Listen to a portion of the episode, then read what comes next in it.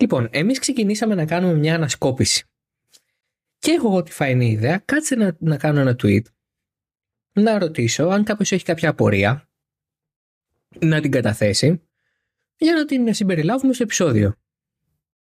Ωραία ως εδώ. Μμμ, Πολύ Στα καλά. εξηγώ ωραία. Εξε- εξαιρετικά τα εξηγήσεις. Στα εξηγώ καλά. Μάθε μπαλίτσα, αγόρι μου. Λοιπόν. και, και καταλήγουμε να έχουμε τόσες ερωτήσεις που συνιστά από μόνο του το επεισόδιο, επεισόδιο απαντήσεων. Θα κάνουμε ασκόψη άλλη φορά. Είναι 18 ερωτήσεις. 18 ερωτήσεις. Λες και είμαστε ο πρωθυπουργός της Ολλανδίας και της Γερμανίας. Δεν- Δελτίο- δελ- Κανονικό δελτίο τύπου. Ε, είναι πάρα πολύ. Ε, Συνέντευξη. Καταρχάς, είναι, ναι, συνέντευξη τύπου. Είναι πάρα πολύ συγκινητικό. Όταν ε, ήμουν μόνος μου στο Oversteer και έλεγα, ξέρω εγώ, αν έχετε καμιά πορεία και τα λοιπά, μαζεύαμε το Ζόρι 3. Και τώρα έχουν εξαπλασιαστεί, όπως φαίνεται. Τέλειο. Οπότε είναι άλλη μία απόδειξη ότι οι διάδες, οι, οι ομάδες γράφουν ιστορία. Ε, γράφουμε ιστορία. Ε, καλά, όχι, έτσι είναι το τραγούδι. Δεν, Α. μην παίρνεις φόρα. λοιπόν. Έτσι, ναι. Ε, ναι, ο- ε, δηλαδή, όπω είπα και χθες με το, με το αν γνωρίζεις τον εαυτό σου και τον αντίπαλό σου, ξέρεις πώ πάνε 100 επόμενες μάχες, μην το πάρεις σοβαρά, μην πας να ξαναδεί κανέναν άνθρωπο, ας πούμε. ναι, είναι μία. Δεν θα πάω να δίνω κανέναν. Για το Θεό. ναι, ακόμα, θα δούμε. Λοιπόν, έχουμε ένα σκασμό από απορίες. Οι περισσότερες εξ αυτών είναι πάρα πολύ ωραίες. Μμμ. Ε, μας, ε, κάποιες είναι άποψη, κάποιες είναι, ναι, δεν θα πω όλες, κάποιες είναι μπαρούφες. Ε, Έλα, εντάξει. Όχι, εγώ θα πω. ξεκινάω εξαιρετικά. Εγώ θα πω ότι ευχαριστούμε πάρα πολύ. ναι, ναι, ναι, ευχαριστούμε. Όλες θα τις απαντήσουμε. Ναι, όλες, όλες. Απλά όχι με την ίδια ζέση. Εντάξει. Όχι με τον Άλλες ίδιο ήταν λίγο ζήλο πιο lengthy, άλλες ήταν λίγο πιο... Μμ. ταξιδιού. ναι, Travel size. ναι, ναι. Το Λοιπόν, να ξε- πεντάμελο. Το ποιο; Πεντάμελο, τα πέντε μέλ. Το δείγμα. Α, το πεντάμελο. Εγώ περίμενα να... κάτι για μέλη, κατάλαβα εγώ. τύπου μέλη, τα μέλη μιας εκτελεστικής επιτροπής. Θέλω να πω σε αυτό το σημείο ότι. Ε, ε, ε, έκανε και η Μαρίλη μια αντίστοιχη καμπάνια, έτρεξε, τα λέγει κανείς στο Instagram και από εκεί πήραμε κάποιες ερωτησούλες. Θα τις αναφέρουμε Μμμ. και αυτές. Και δεν θα αναφέρουμε τα ονόματά σας, γιατί δεν πήραμε. Όχι την άδεια, δεν σας είπαμε ότι θα σας αναφέρουμε.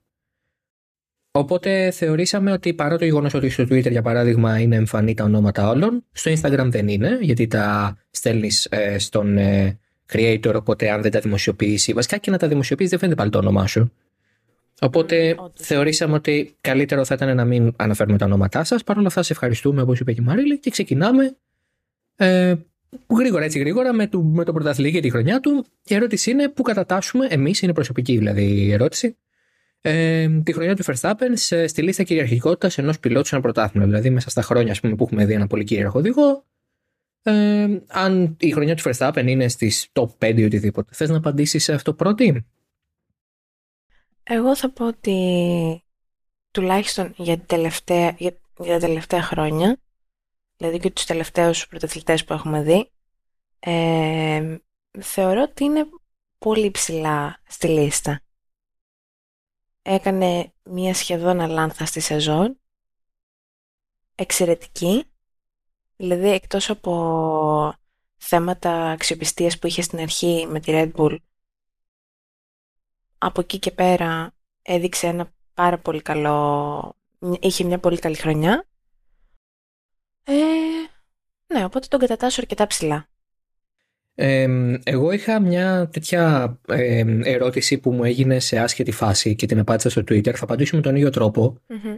Ε, θα πω ότι αυτό που έκανε φέτος ο Verstappen μου θύμισε σχετικά το 2004 του Σουμάχερ και το 2013 του Φέτελ ε, και δεν μου θύμισε σε τίποτα τις κυριαρχίες Χάμιλτον γιατί ο Χάμιλτον ποτέ δεν έφτασε κατά την άποψή μου αυτό το επίπεδο domination σε μία χρονιά.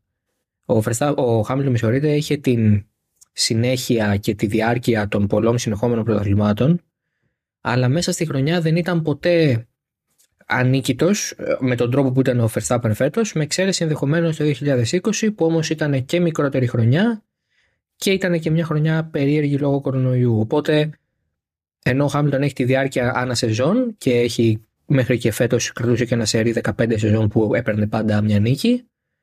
Ε, δεν είχε μέσα, στη χρονιά, μέσα σε μια χρονιά αυτό το ξέσπασμα απόλυτη επιβολής ε, της θέλησής του, ας το πω έτσι. Οπότε για μένα Verstappen, Vettel, Schumacher, δηλαδή Schumacher 4, Vettel 13, Verstappen 22 είναι οι τρεις πιο κυρίαρχες χρονιές της σύγχρονης εποχής. Δεν θα πάω δηλαδή στο 50, το 60 και το 70 τώρα έτσι. Ε, Αφενός δεν μπορούμε να το κρίνουμε με τα τωρινά δεδομένα. Αφετέρου είναι πάρα πολύ μακριά μας, οπότε έχουμε και πολύ στρεβλή εικόνα για το τι μπορεί να συνέβη τότε. Ε, προχωράμε. Ναι. Σ' ακούω. Ε, η επόμενη είναι αν θα κλείσει κι άλλο η ψελίδα του χρόνου ή αν ήταν ενδεικτική η φετινή χρονιά όσον αφορά με τις ε, διαφορές και τους, ε, ειδικά δηλαδή από τους πρώτους στο midfield. Και αν θα δούμε τριπλή μάχη για το, του χρόνου για τα δύο πρωταθλήματα. Και για το κατασκευαστών και για το οδηγών. Ε, θες να πεις ή να πω; Κοίτα, εγώ θα πω το εξής ότι η ψαλίδα φέτος επειδή υπήρχε μια πολύ μεγάλη κουβέντα για το τι τελικά πέτυχαν οι νέοι κανονισμοί. Αυτό που θέλανε οι νέοι κανονισμοί δεν ήταν να συγκλίνουν οι δυνάμεις μόνο. Ήταν και αυτός μέσα στους στόχους, αλλά πολύ λιγότερο από αυτό που ήταν πραγματικά ο στόχος, που ήταν να είναι πιο εύκολο να υπάρχουν μάχες στην πίστα, να ακολουθεί το ένα μονοθέσιο πιο εύκολα το άλλο. Σε αυτό πετύχανε. Ε, η ψαλίδα λοιπόν δεν θεωρώ ότι φέτος έκλεισε ιδιαίτερα, με εξαίρεση ίσως το midfield που κάπως τα πράγματα παρέμειναν αρκετά ανταγωνιστικά. Τώρα για το αν θα έχουμε τριπλή μάχη του χρόνου, θεωρώ ότι η Mercedes όντως έχει κάνει μπάσιμο ξανά στα πράγματα και είναι πολύ πιο ενεργή και φαίνεται ότι έχει καταλάβει σε ένα μεγάλο βαθμό τι πρέπει να κάνει σωστά. Αν και όταν ο Wolff είπε ότι η W13 παραμένει ένα μυστήριο για εμάς, νομίζω ότι η W14 θα έχει τελείως διαφορετικό κόνσεπτ. Θεωρώ, δεν ξέρω κάτι, δηλαδή μια εκτίμηση έχω. Ε, μια εκτίμηση κάνω. Οπότε, ναι, θα μπορούσαμε να δούμε τριπλή μάχη του χρόνου. Ε, αλλά τώρα ποιοι οδηγοί θα είναι από αυτή τη μάχη. Εντάξει, μπορώ να φανταστώ ότι ο Verstappen θα είναι για τη Red Bull, ο Leclerc θα είναι για την ε, Ferrari, αλλά για τη Mercedes. Δεν βάζω και το χέρι μου στη φωτιά. Μπορεί να είναι και δύο. Αλλά θα δούμε. Ναι. Σ' ακούω. Ε, εγώ θα πω ότι μπορεί να, όσον αφορά τους αγώνες ε, και την ποιότητα των αγώνων, να είδαμε ότι οι μάχες είναι πιο κοντινές, στο, ειδικά στο midfield, και ότι οι διαφορές κάπως μειώθηκαν. Όμως στην πραγματικότητα, αν κοιτάξεις τη βαθμολογία, την τελική βαθμολογία και την κατάταξη, και πάλι και το midfield είναι χωρισμένο σε ομάδες. Αναδιάδες πάνε. Ναι. Ας πούμε, η Alpine με την McLaren, η Alfa Romeo με την Aston Martin και η Haas με την Alfa Tauri. Ναι, σύμφωνοι. Και η Williams πάλι, ο Ξωριάρης χωριά. ναι. Οπότε θεωρώ ότι στην πραγματικότητα, παρόλο που είχαμε όντως περισσότερες μάχες και τα προσπεράσματα ήταν κάπως πιο εύκολα ish, ή τέλος πάντων μπορούσαν τα μονοθέσια να ακολουθούν πολύ πιο εύκολα το προπορευόμενο, αλλά πραγματικά δεν άλλαξε κάτι στο πρωτάθλημα ναι. το ίδιο. Στο τέλος. Ναι, όντως. Ε, δεν ήταν το χάος του που είχαμε συνηθίσει στο Μίτσελ ενδεχομένως. Που ήταν ανάκατα όλα και τη μία εβδομάδα η καλύτερη στο Μίτσελ ήταν η McLaren και την άλλη εβδομάδα ήταν ξέρω εγώ, η, η Alpine ή ξέρω εγώ, η Alfa Όχι. Αλλά αυτό έχει να κάνει λίγο και με το πώς κατάλαβε κάθε ομάδα τους κανονισμού. Γιατί, Άστον Μάρτιν, για παράδειγμα, τους ερμήνευσε τελείως λάθος και μετά το μέσο της χρονιάς κατάλαβε τι πρέπει να κάνει σωστά. Ναι. Σύμφωνα. Οπότε θα την περιμένουμε του χρόνου ενδεχομένως πιο δυνατή, πιο ανταγωνιστική. Ε, απ' την άλλη, είδαμε τη McLaren να ξεκινάει από τα τάρταρα και να φτάνει κουτσά στραβά μέχρι την πέμπτη θέση και με τον Νόρι επί της ουσίας θα κουβαλάει την ομάδα μόνος του. Οπότε, ενώ είχαμε το χάος του midfield βασιζόταν λίγο στο ότι παιδιά, όχι, λίγο πολύ όλοι ξέρουμε τι πρέπει να κάνουμε. Απλά είναι λίγο ευκαιριακό το που θα κάτσει μπιλιά και λίγο ανάλογα την πίστα. Τώρα ήταν βασικά ποιος έχει το καλύτερο μονοθέσιο. Και όταν η κουβέντα πάει στο ποιος έχει το καλύτερο μονοθέσιο, είναι πιο εύκολο να δημιουργηθούν διαφορές που είναι ε, ορατές με, με γυμνό μάτι, να το πω ετσι Αυτό που λες δηλαδή εσύ συμφωνώ απόλυτα. Είναι πολύ εύστοχη παρατήρηση ότι όντως το midfield, παρά το ότι έμοιαζε σε στιγμές κοντά, επί της ουσίας είχε χωριστεί σε, δύο, σε τρία κουρπάκια των δύο ομάδων. Ναι. Με εξαίρεση τη Williams που, OK, όποτε πηγαίναμε σε πίστα με μεγάλη ευθεία, φανέρωνε ένα άλλο διαφορετικό πρόσωπο. Βλέπετε Spa, Williams. Ε, ε, συγγνώμη, Μόντζα. Δηλαδή, οκ, okay, mm. άλλο αυτό, άλλη κουβέντα αυτό. Μιλάμε για τον κανόνα, ας πούμε, όχι την εξαίρεση. Εντάξει, ναι, οκ. Okay. Άρα το conclusion, για να δώσουμε και μια απάντηση, είναι ότι θα έχουμε τριπλή μάχη, αυτό δεν το πες. Α, ναι. Ε, πιστεύω ότι θα έχουμε τριπλή μάχη στους κατασκευαστές σίγουρα. Αλλά δεν μπορώ, ούτε εγώ μπορώ να πω με σιγουριά ποιοι θα είναι οι πρωταγωνιστές, ας το πω. Καλά, Verstappen, Verstappen έναντι Πέρες σίγουρα. Ε, Leclerc Sainz κρατάω μικρό καλάθι. Α, όπα, τι είναι το καλάθι του νοικοκυριού. Ε. μικρό καλάθι, καλά για Leclerc τώρα έχω να πω να βγάλω πολύ άπλητο. Για πες. καλά, καλά, καλά. Και για Mercedes θα επεκταθώ παρακάτω. Α, ναι, σωστά. Έχουμε, έχουμε, έχουμε σχετικό, ναι. ναι. Καλά, και για Leclerc και Μπινόδο και τέτοια έχουμε παρακάτω. Και τώρα που γράφουμε είναι λίγες ώρες μετά τις τελευταίες ε, φήμες. Δεν ξέρω τι θα γίνει μέχρι τη Δευτέρα που θα το ακούσετε εσείς.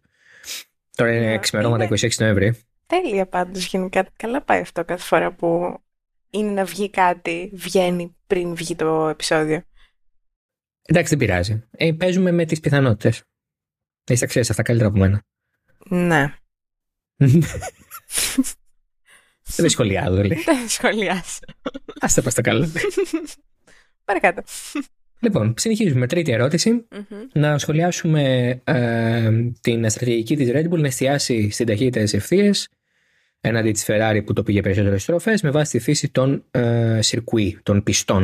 Δεν μου αρέσει καθόλου να κλείνουμε την πίστα στη γενική. Συγγνώμη. Είναι δικό μου ζόρι. όχι, όχι, όχι. Α, όχι, δεν το ξέρω. Εσύ το βάλες έτσι. Ναι. Δεν το λέγει έτσι ο άνθρωπος. Όχι. Καμιά από τις ερωτήσεις δεν είναι έτσι διατυπωμένες. Άμα, άμα Α... Συγγνώμη, αλλά άμα καθόμουν να γράψω όλες τις ερωτήσεις όπω ναι. ήταν. Ναι, εντάξει, εντάξει. Να πούμε σε αυτό το σημείο ότι οφείλουμε στη Μαρίλη τη γραμματική υποστήριξη του τωρινού επεισοδίου. Ευχαριστώ, να είστε καλά. Η Μαρίλη, η, η Μαρίλη Κέρι. ναι, ναι, Μαρίλη Κέρι once again, γιατί είμαι σε φάση, ε, κάνει κανένα screenshot. Όχι, όχι, μου λέει, θα τα βάλω σε ένα κοινό note, να τα βλέπουμε. Μια χαρά, πολύ καλά θα είμαστε. Μα, μα τα βάζα σε screen. Θα ψαχνόμασταν ακόμα. Γιατί. Ναι. Μα όχι, έχει, είχε ας πούμε διπλές τριπλές λέξεις, τέτοια πράγματα. Που εγώ δεν τα ναι, μπορώ ναι. αυτά καθόλου. Που δεν μπορείς καθόλου, ξέρω, ξέρω. ξέρω, ξέρω. Σε σκάει, ναι, σε σκάει το, το, το, το CD, ξέρω, ναι. ξέρω. Ε, Στις σημειώσεις είμαι καλή πάντως. Είσαι πολύ καλή, μπράβο, όχι, ναι, μπράβο, όχι και θέλω όλοι σας, όλοι, ρεμάλια και ρεμάλισσες που ακούτε, να πάτε και να πείτε μπράβο στη Μαρίλη που, που, που κάνει γραμματική υποστήριξη γιατί εγώ είμαι, είμαι ρεμπεσκές και ήρθα και τα βρήκα έτοιμα πάλι. Θα βγάλω τα screenshot. το πόσο οργανωμένο είναι. ναι, ναι. Ε, όχι, μην βγάλεις screenshot για το Θεό. Ναι, Λοιπόν. Συνεχίζουμε λοιπόν λέγοντας ότι. Ξαναλέω την ερώτηση γιατί την ξέχασα ο κόσμος. Να τελειώσει με την μπουρδα μας. Ε, να σχολιάσουμε τη στρατηγική της Red Bull να εστιάσει περισσότερο στην τελική της ευθείας ε, σε σχέση με τη Ferrari και τη δικιά της στρατηγική να κάνει μόνο θέσει που είναι πιο καλό στροφές θεωρητικά. Όλα αυτά που λέτε είναι λίγο θεωρητικά. Θα, θα εξηγήσουμε γιατί είναι θεωρητικά όλα αυτά με βάση τη φύση των ε, των πιστών. Αφού ε, είναι της Μαρίλη λέξη, θα το κρατήσω. Ε, λοιπόν. δηλαδή, εννοούσε δηλαδή ότι με την επιλογή τέλος πάντων της FIA να πηγαίνει σε πίστες που έχουν περισσότερες μεγάλε Βασικά μεγάλες ευθείες. Θες να πεις πρώτη; Πες, πες. Ναι, εγώ έχω μια μεγάλη διαφωνία με το, με το ότι με τη γενική όχι με την ερώτηση, με τη γενική αίσθηση που υπάρχει ότι η Red Bull είναι καλής σε ευθείε, είναι καλές στροφές. Η Red Bull θέλω να σας πω ότι είναι καλή παντού. Η φετινή Red Bull, έτσι, του 2022, δεν ξέρω τι θα κάνει του χρόνου. η Ferrari ήταν καλή βασικά στις στροφές, όντως. Αλλά να ξεκαθαρίσουμε κάτι. Γιατί ήταν καλή στις στροφές η Ferrari; Πέρα από το γεγονός ότι είχε πολύ καλή μηχανική πρόσφυση, μηχανικό grip, που είναι εξαιρετικά σημαντικό, ιδιαίτερα στα μεσαία και αργά κομμάτια της πίστας, και γι' αυτό το λόγο, για παράδειγμα, στο Μονακό ήταν το απόλυτο φαβορή για την πόλη, την οποία και πήρε. το μοτέρ της Ferrari κατασκευάστηκε με τέτοιο τρόπο, ούτως ώστε να αποδίδει εξαιρετικά στην επιτάχυνση. Και αυτό συνδυασμένο με μια καλή μηχανική πρόσφυση σημαίνει ότι το ξεπέταγμα, για να το πω έτσι, από τις τροφές είναι ιδανικό. Και αυτό είναι κάτι το οποίο είχε παρατηρηθεί από πολύ νωρίς, από τις δοκιμές ακόμα, τον ε, Μάρτιο και το Φλεβάρι στο, στη Βαρκελόνη, όπου η Ferrari ήταν με διαφορά το πιο πυθύνιο μονοθέσιο. Το έκανες ό,τι ήθελες σε αυτά τα σημεία. Αλλά από, τη, αλλά από τη στιγμή που η Red Bull με τον κινητήρα της Honda δεν μπορώ τα Red Bull Powertrains, μου φαίνεται αστείο. δεν μπορώ καθόλου. Εντάξει, δεν μπορώ. Είναι Honda κινητήρα, παιδιά, εντάξει, για το Θεό. Επειδή οι Ιάπωνε κάνουν μια βλακία και αποσυρθήκαν, δεν σημαίνει ότι εμείς πρέπει να ξεχάσουμε ποιανού είναι ο κινητήρας στην πραγματικότητα. Πιστεύεις ότι θα τον... γυρίσουν, by the way. Ναι, εννοείται θα γυρίσουν. Ναι, εννοείται. όχι πιστεύω, θα, ξανα, θα ξαναγυρίσουν. Το ξέρω ότι θα ξαναγυρίσουν. Δηλαδή, ξέρω πιο πολύ ότι θα ξαναγυρίσουν από ότι ξέρω ότι θα φάω το μεσημέρι. Τέλεια. Λοιπόν. Ε... Α, by the way, ελπίζω, ελπίζω, ελπίζω να έχετε καταλάβει ότι δεν θα βγάζουμε το στομάχι μας. Δηλαδή, αυτό με το Χούλγεμπεργκ ή οτιδήποτε, δεν τα βγάζουμε το στομάχι μας. Άμα λέμε κάτι είτε σε αυτό το podcast είτε σε social media είτε στα κείμενά μας, δεν το αποφασίσαμε μια ωραία πρωί και είπαμε λοιπόν κάτσε να γράψουμε μια μπουρδα. Κλείνει παρέθεση. Αυτά γιατί κάτι άπιστοι εβδομάδε. Λοιπόν. Έτσι, άλλο διάψευση ρεπορτάζ. Αν πέσει έξω, κι άλλο να, να λες ότι λέει μπουρδες ο άλλος. Οι Αγγλάρες εκεί πέρα, εντάξει, πεθαίνω. Τέλος πάντων, δεν, δεν θα επεκταθώ άλλο γιατί θα νευριάσω. Εξέλο, εξέλο, εξέλο. Λοιπόν, δεν σας χάλασε το 0-0 με την Αμερική που ήταν καλύτερη ομάδα; Πάλι λίγο να χάσετε από μια ομάδα που, που το ποδόσφαιρο το λένε σόκερ. πραγματικά, γιατί τον Δεν δε σας χάλασε. Λοιπόν, κανονικά πρέπει να φάτε τρία. Anyway. Ε, so, anyway. Η Red Bull λοιπόν με το κινητήρα τη Honda ε, είχε το σαφές πλεονέκτημα στις ευθείες, αλλά και στις στροφές, ειδικά μετά το update που έφερε στα ψυγεία, με το, με τα, στα sideposts, να το πω πιο σωστά, ε, βρήκε σημαντικό χρόνο και μαζί και με τη μείωση του βάρους βρήκε σημαντικό χρόνο στα πιο τεχνικά σημεία της ε, πίστας. Άρα η Red Bull ήταν ένα all around δυνατό μονοθέσιο με δυνατό ιδιαίτερα σημείο της ευθείε, η Ferrari ήταν ένα δίστροπο σχετικά μονοθέσιο σε ό,τι, αφορά, σε ό,τι αφορούσε π.χ. το setup ή τα ελαστικά, αλλά ήταν πάρα πολύ καλός στις, στα κλειστά κομμάτια και σε επιταχύνσεις. Και κατά δήλωση πια και του Ματία Μπινότο, έτρεχε με μειωμένη δύναμη μετά τα προβλήματα αξιοπιστίας στην αρχή της σεζόν. Οπότε, εξορισμού η Ferrari είχε ζήτημα εκεί. Άρα η Red Bull μπορεί να εστίασε μέσα σε αγωγικά στις ευθείες, αλλά έκανε σημαντικά βήματα πρόοδου και στο υπόλοιπο κομμάτι του γύρου. Η Ferrari έκανε ένα καλό με τον κινητήρα στη φάση της επιτάχυνσης, αλλά έχασε τη φάση της τελικής ταχύτητας και μετά διέλυσε και τα ελαστικά της με όλα τα λάθος updates που έφερε σε όλη τη χρονιά. Και αυτό κατά δήλωση Ματία Μπινότο, έτσι δεν το βγάζω ούτε αυτό στο μάχη μου. Άρα αυτό δεν, για μένα είναι λάθος να θεωρούμε ότι η Red Bull εστίασε κάπου και η Ferrari κάπου αλλού. Η Ferrari εστίασε κάπου και απέτυχε, η Red Bull εστίασε κάπου και βελτιώθηκε παντού. Αυτό. Ε, ναι, βασικά και εγώ πάνω κάτω αυτό θα έλεγα ότι η βασική διαφορά των δύο μονοθεσίων δεν, δεν, δεν έγκυται νομίζω στο που εστίασε κάθε ομάδα. Ε, είναι αυτό που λες, ότι η Red Bull στην πράξη ήταν καλή παντού, ενώ η Ferrari είχε από την αρχή της χρονιάς ένα πολύ ασταθές, ένα μονοθέσιο που αποδείχτηκε αρκετά ασταθές όσον αφορά και, τη, και την αξιοπιστία και το setup και τα ελαστικά, τη διαχείριση των ελαστικών και όλα τα στοιχεία. Και εκεί που έλεγαν ότι θα είναι καλή, τελικά δεν ήταν. Δηλαδή πήγαιναν σε μία πίστα και λέγανε εδώ θα είμαστε καλοί, θα πάρουμε βαθμούς και και και και τελικά δεν ήταν. Γιατί δεν τους έβγαινε. Ή γιατί η Red Bull ήταν καλύτερη. Ακόμα καλύτερη δηλαδή από αυτό που περίμενε, γιατί εξελισσόταν συνέχεια το μονοθέσιο. Και σωστά εξελισσόταν, δηλαδή αυτό είναι και σημαντικό. Ναι. Και αυτό είναι που γράψαμε. Έγραψα, δεν μου αρέσει ο ελληνικό. Τέλος πάντων. Δικό μου ήταν το κείμενο σε κάθε ε, περίπτωση. Έγραψες, ναι. Στο Current Driver μετά την νίκη στον Μπαχρέιν. Τώρα αρχίζουν τα δύσκολα γιατί η Ferrari είχα γράψει. Και είχα εστιάσει σε δύο τομείς. Ο ένας ήταν η εξέλιξη, ο άλλος ήταν η διαχείριση Leclerc Sainz σαν κόντρα. Σαν δίδυμο. Ε, στην εξέλιξη, εντάξει, παιδιά, OK, okay, αποτύχανε. Αποτύχανε. Πέρα από ότι τους τελείωσαν τα λεφτά, αποτύχανε. Δεν κάνανε καλή δουλειά στην εξέλιξη. Απλό. Δεν είναι δεν είναι up, up for debate, δεν είναι διαπραγματεύσιμο. Κάνανε λάθος. Και για την ε, σχέση Sainz Leclerc, τι έχεις να πεις; Ε, δεν είναι. Εντάξει, OK. Okay. Υπήρξε ας πούμε κάποιου είδους ψεύτο...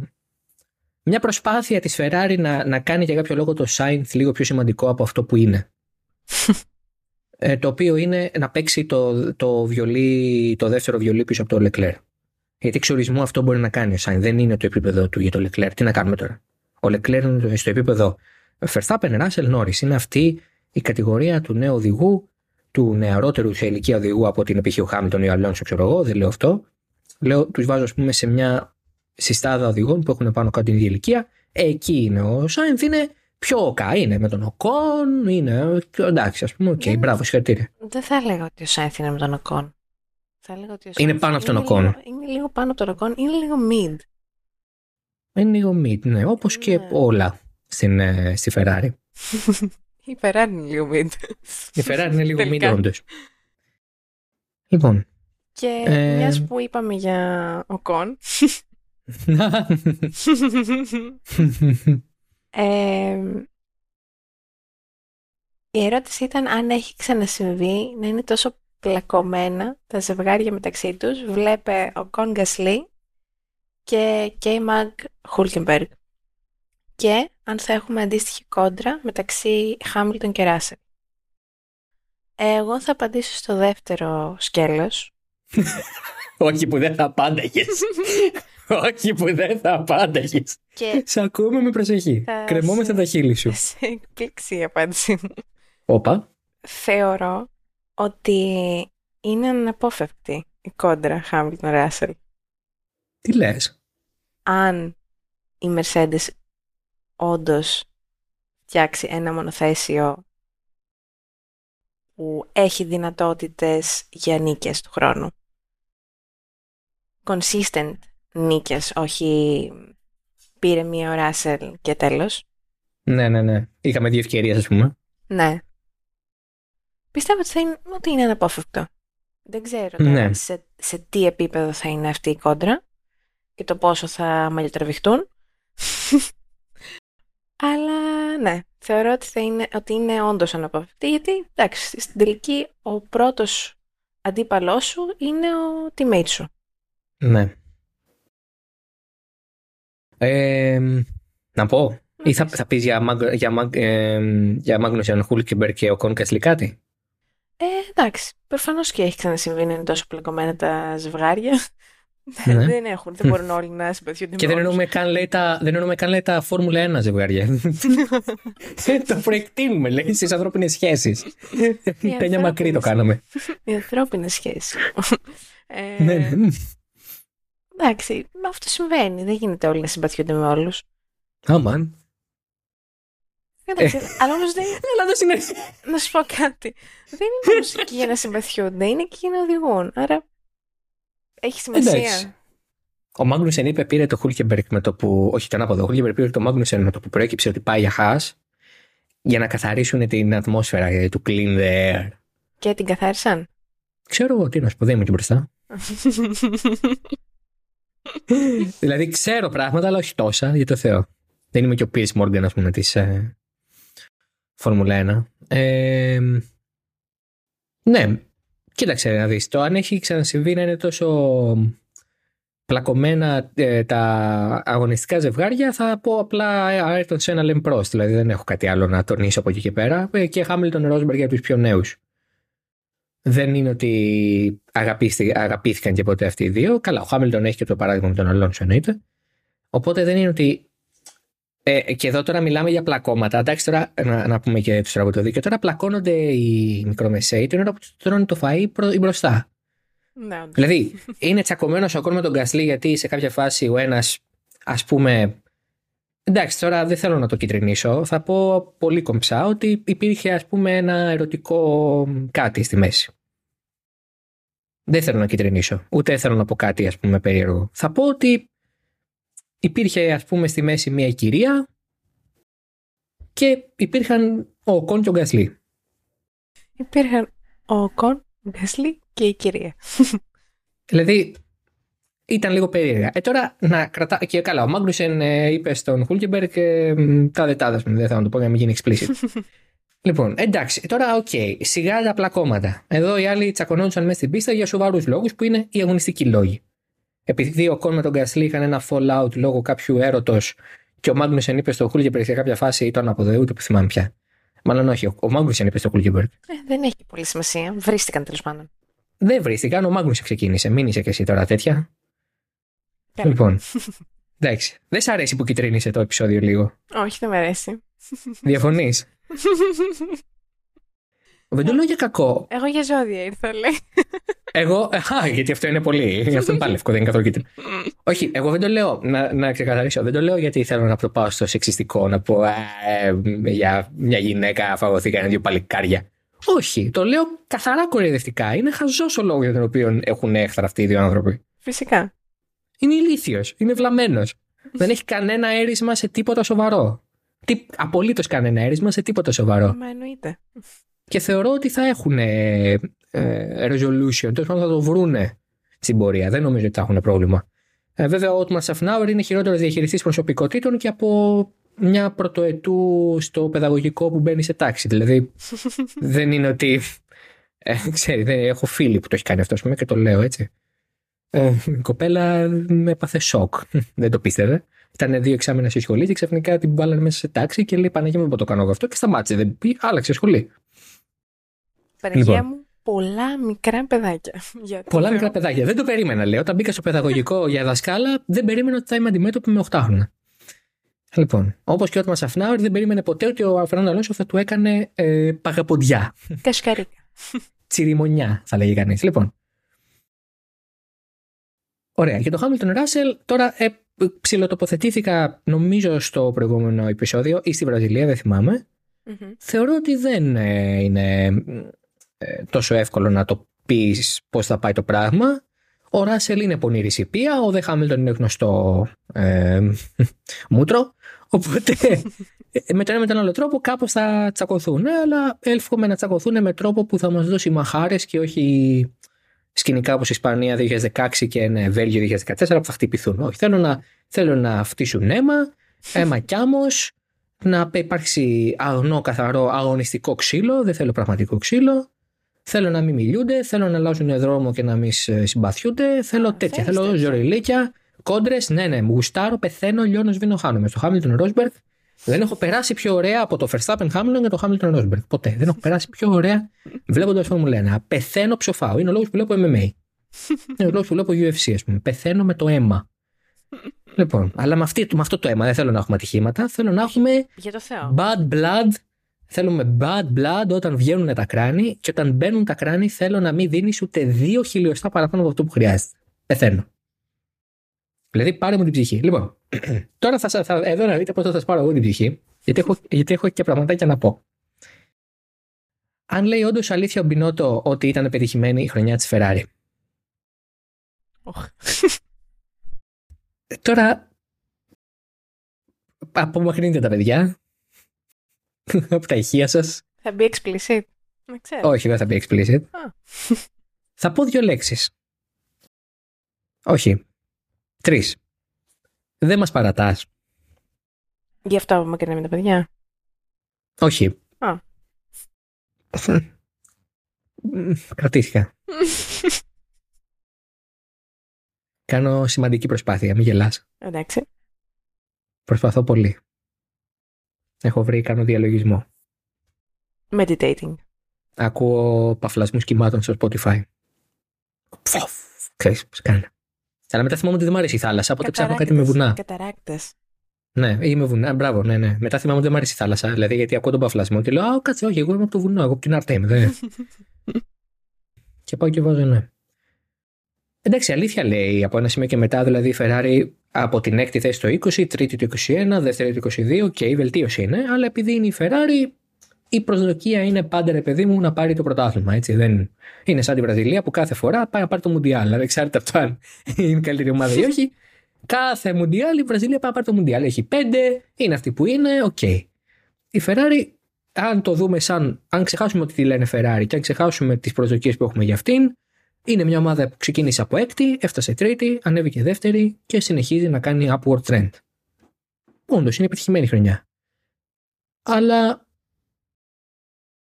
η προσδοκία πάντα λέει ότι η Ferrari με το που είναι λίγο ανταγωνιστική πρέπει να πάει για πρωτάθλημα. Εντάξει, αυτό είναι κάτι το οποίο πρέπει λίγο να το βάλουν στο μυαλό τους και οι φαν της Ferrari, ίσως και εμείς ως ένα βαθμό που τη σχολιάζουμε ότι δεν μπορεί να πάει για τίτλο κάθε φορά που είναι έστω και λίγο ανταγωνιστική, γιατί κάποιες φορές απλά δεν είναι ρεαλιστικό. Αυτό έχω να πω εγώ. Ή πολύ απλά γιατί και οι άλλοι μπορεί να είναι εξίσου και περισσότερο ανταγωνιστικοί.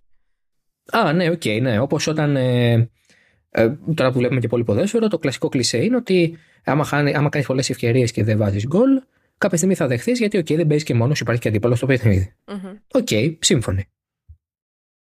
Σε ακούω. Ε, ναι, εντάξει. Πετυχημένη χρονιά ήταν, αλλά... Γιατί φε... Κοίτα, έτσι όπως έχω γράψει την ερώτηση, ήταν πετυχημένη η χρονιά για τη Ferrari. Ωραία. Ήταν πετυχημένη η χρονιά, συμφωνώ μαζί σου, πάρα πολύ ωραία, πολύ καλή χρονιά. Ήταν πετυχημένη η χρονιά για τη Ferrari, όχι. γιατί; Ναι, αλλά κάνεις το ίδιο λάθος όμως. Όχι, γιατί, μα με τα δικά τους ε, ε, Με τα δικά τους λεγόμενα πάω, γιατί ξεκίνησαν τη χρονιά με νίκη και ε, μπήκανε και λέγανε αυτή είναι η χρονιά μας, ε, πάμε, εμείς είμαστε τώρα, θα πάρουμε το πρωτάθλημα κλπ. Και μετά ο ίδιος ο Μπινότο που έλεγε ότι τι μας σταματάει από το να πάρουμε τις 10 τελευταίες, ε, να πάρουμε νίκες στους 10 τελευταίους mm. αγώνες. Ναι. Μη σας θυμίζω. ε, άρα, τελικά ήταν πετυχημένη χρονιά όντως. Question mark. Εντάξει. Κάνεις, θεωρώ ότι κάνεις το ίδιο λάθος με το... Ε, θεωρώ ότι κάνεις το ίδιο λάθος με τον, ε, με τον μέσο φαν της Ferrari. Όχι ότι... Και εγώ το κάνω καμιά φορά, δηλαδή δεν λέω αυτό. Όλοι έχουμε αυτή τη λογική κάποιες φορές. Ε, όχι, για μένα όχι, είναι πετυχημένη χρονιά. Ναι, σου λέω, είχε όντως ένα upward trend. Είχε βελτίωση σε σχέση με τα προηγούμενα χρόνια, με τις προηγούμενες δύο αλλά δεν πάω με δεδομένο ότι είναι η Ferrari και ότι α, επειδή είναι η Ferrari πρέπει να παίρνει πρωταθλήματα. Δεν πάω με αυτό το δεδομένο. Πάω με δεδομένο τα λεγόμενά τους στην αρχή της χρονιάς ή και τα λεγόμενά τους κατά τη διάρκεια της χρονιάς. Βέβαια, ο Μπινότο σε κάποια φάση είπε ότι εμείς δεν πάμε για πρωτάθλημα. Σωστό. Οπότε, υπό αυτή την έννοια, καλά, OK, okay, Damage Limitation έκανε από ένα σημείο και μετά, γιατί έβλεπε ότι η Red Bull ερχόταν με το υπηκό. Mm. Με τη ρουκέτα. Οπότε γενικά, όντως. Οπότε γενικά, εντάξει, τώρα είναι λίγο περίεργο. Είναι και οι δύο απαντήσεις νομίζω είναι σωστές. Δηλαδή και τα δύο outlooks, ε, πώς βλέπεις το πράγμα, είναι σωστά. Ναι. Ας πούμε ότι συμφωνούμε στο principle, διαφωνούμε στο... στις λεπτομέρειες. Mm-hmm. Ναι. Πώς φαίνεται; Συμφωνώ. Ωραία. Θες να θέσεις το επόμενο ερώτημα γιατί... Φυσικά.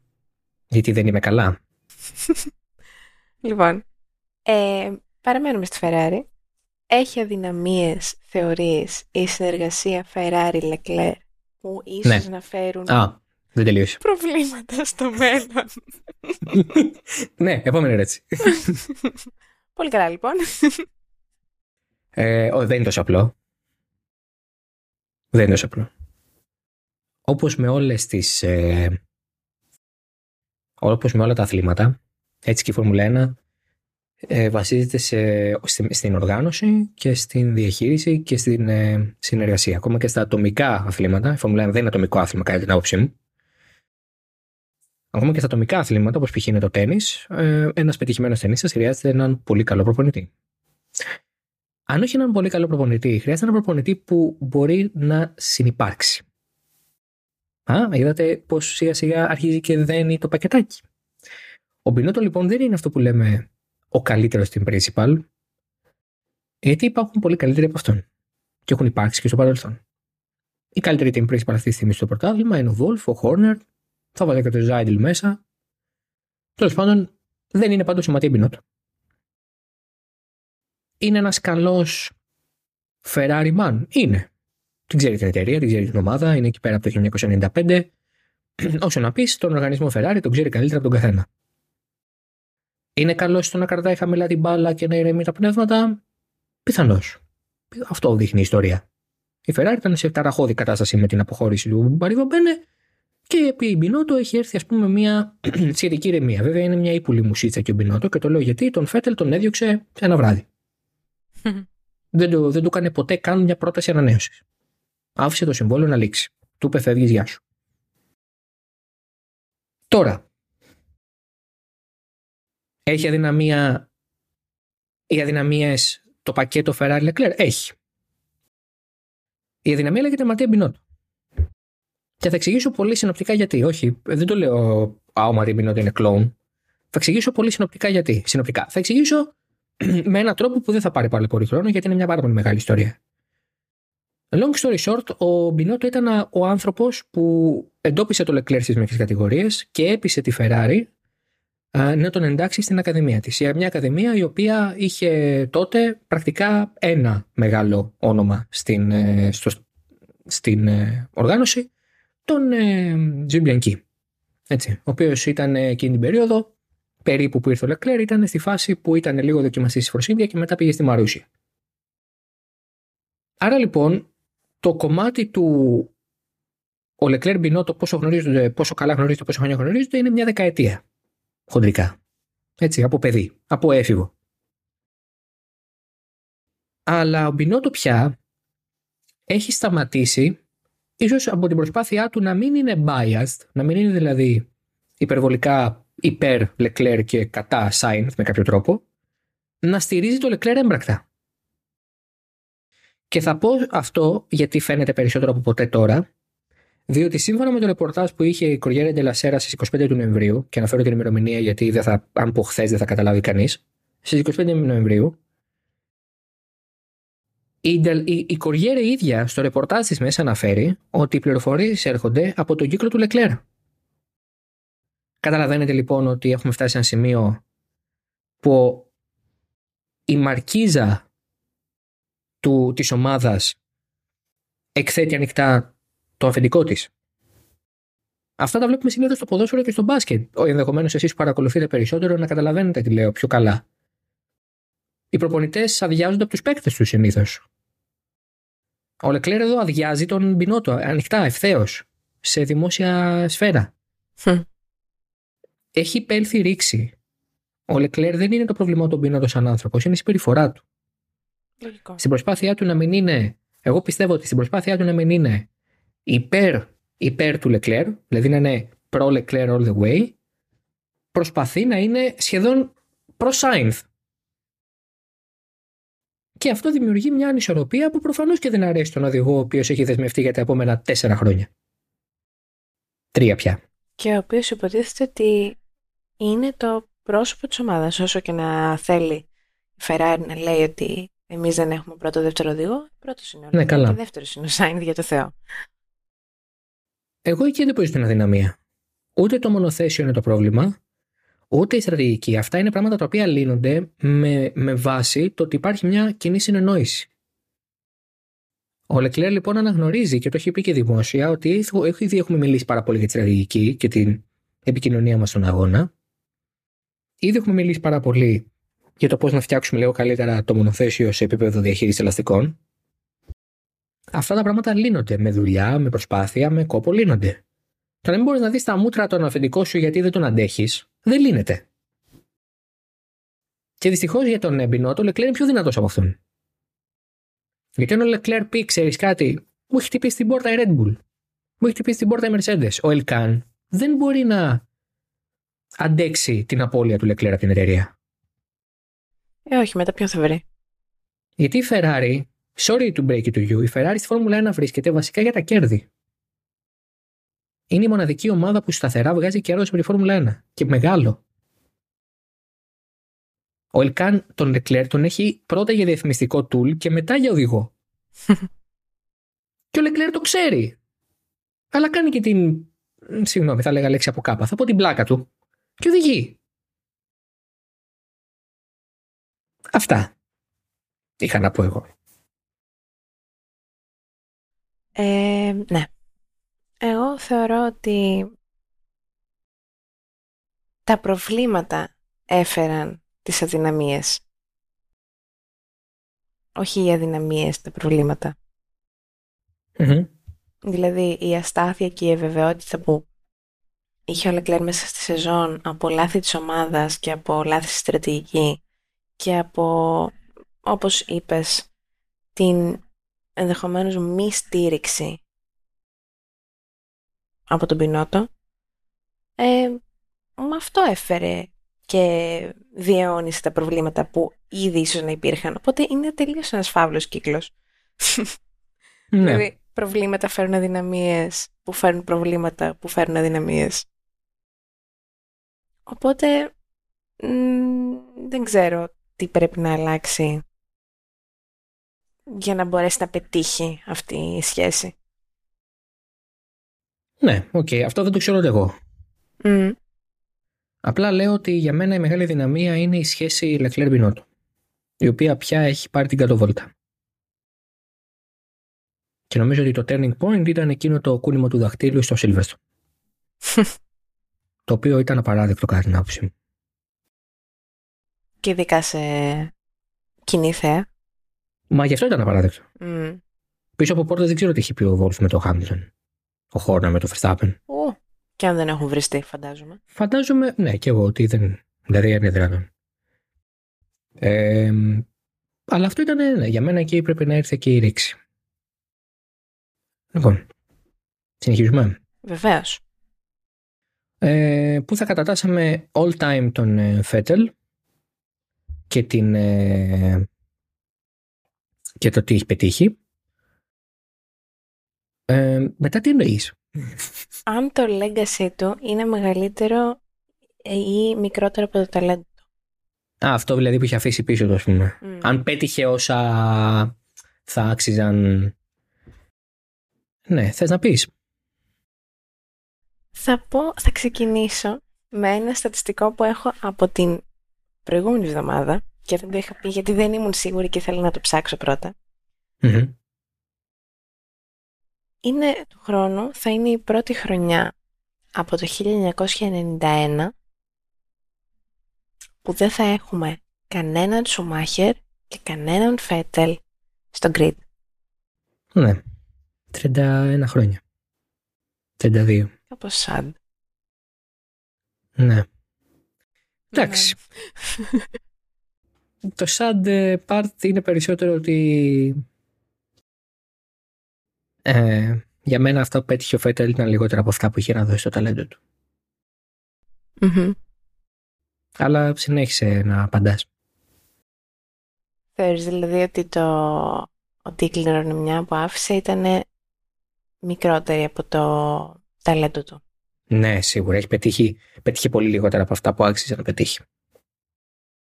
Θεωρείς ότι ένα πρωτάθλημα με τη Ferrari θα το άλλαζε αυτό; Ένα πρωτάθλημα με τη Ferrari θα τον έβαζε πιο ψηλά και από το Χάμιλτον. και στα Γιατί ο πρωταθλητής... Και στα ναι. λιγότερα σε αριθμό. Ναι, ναι, ναι, ναι. ναι.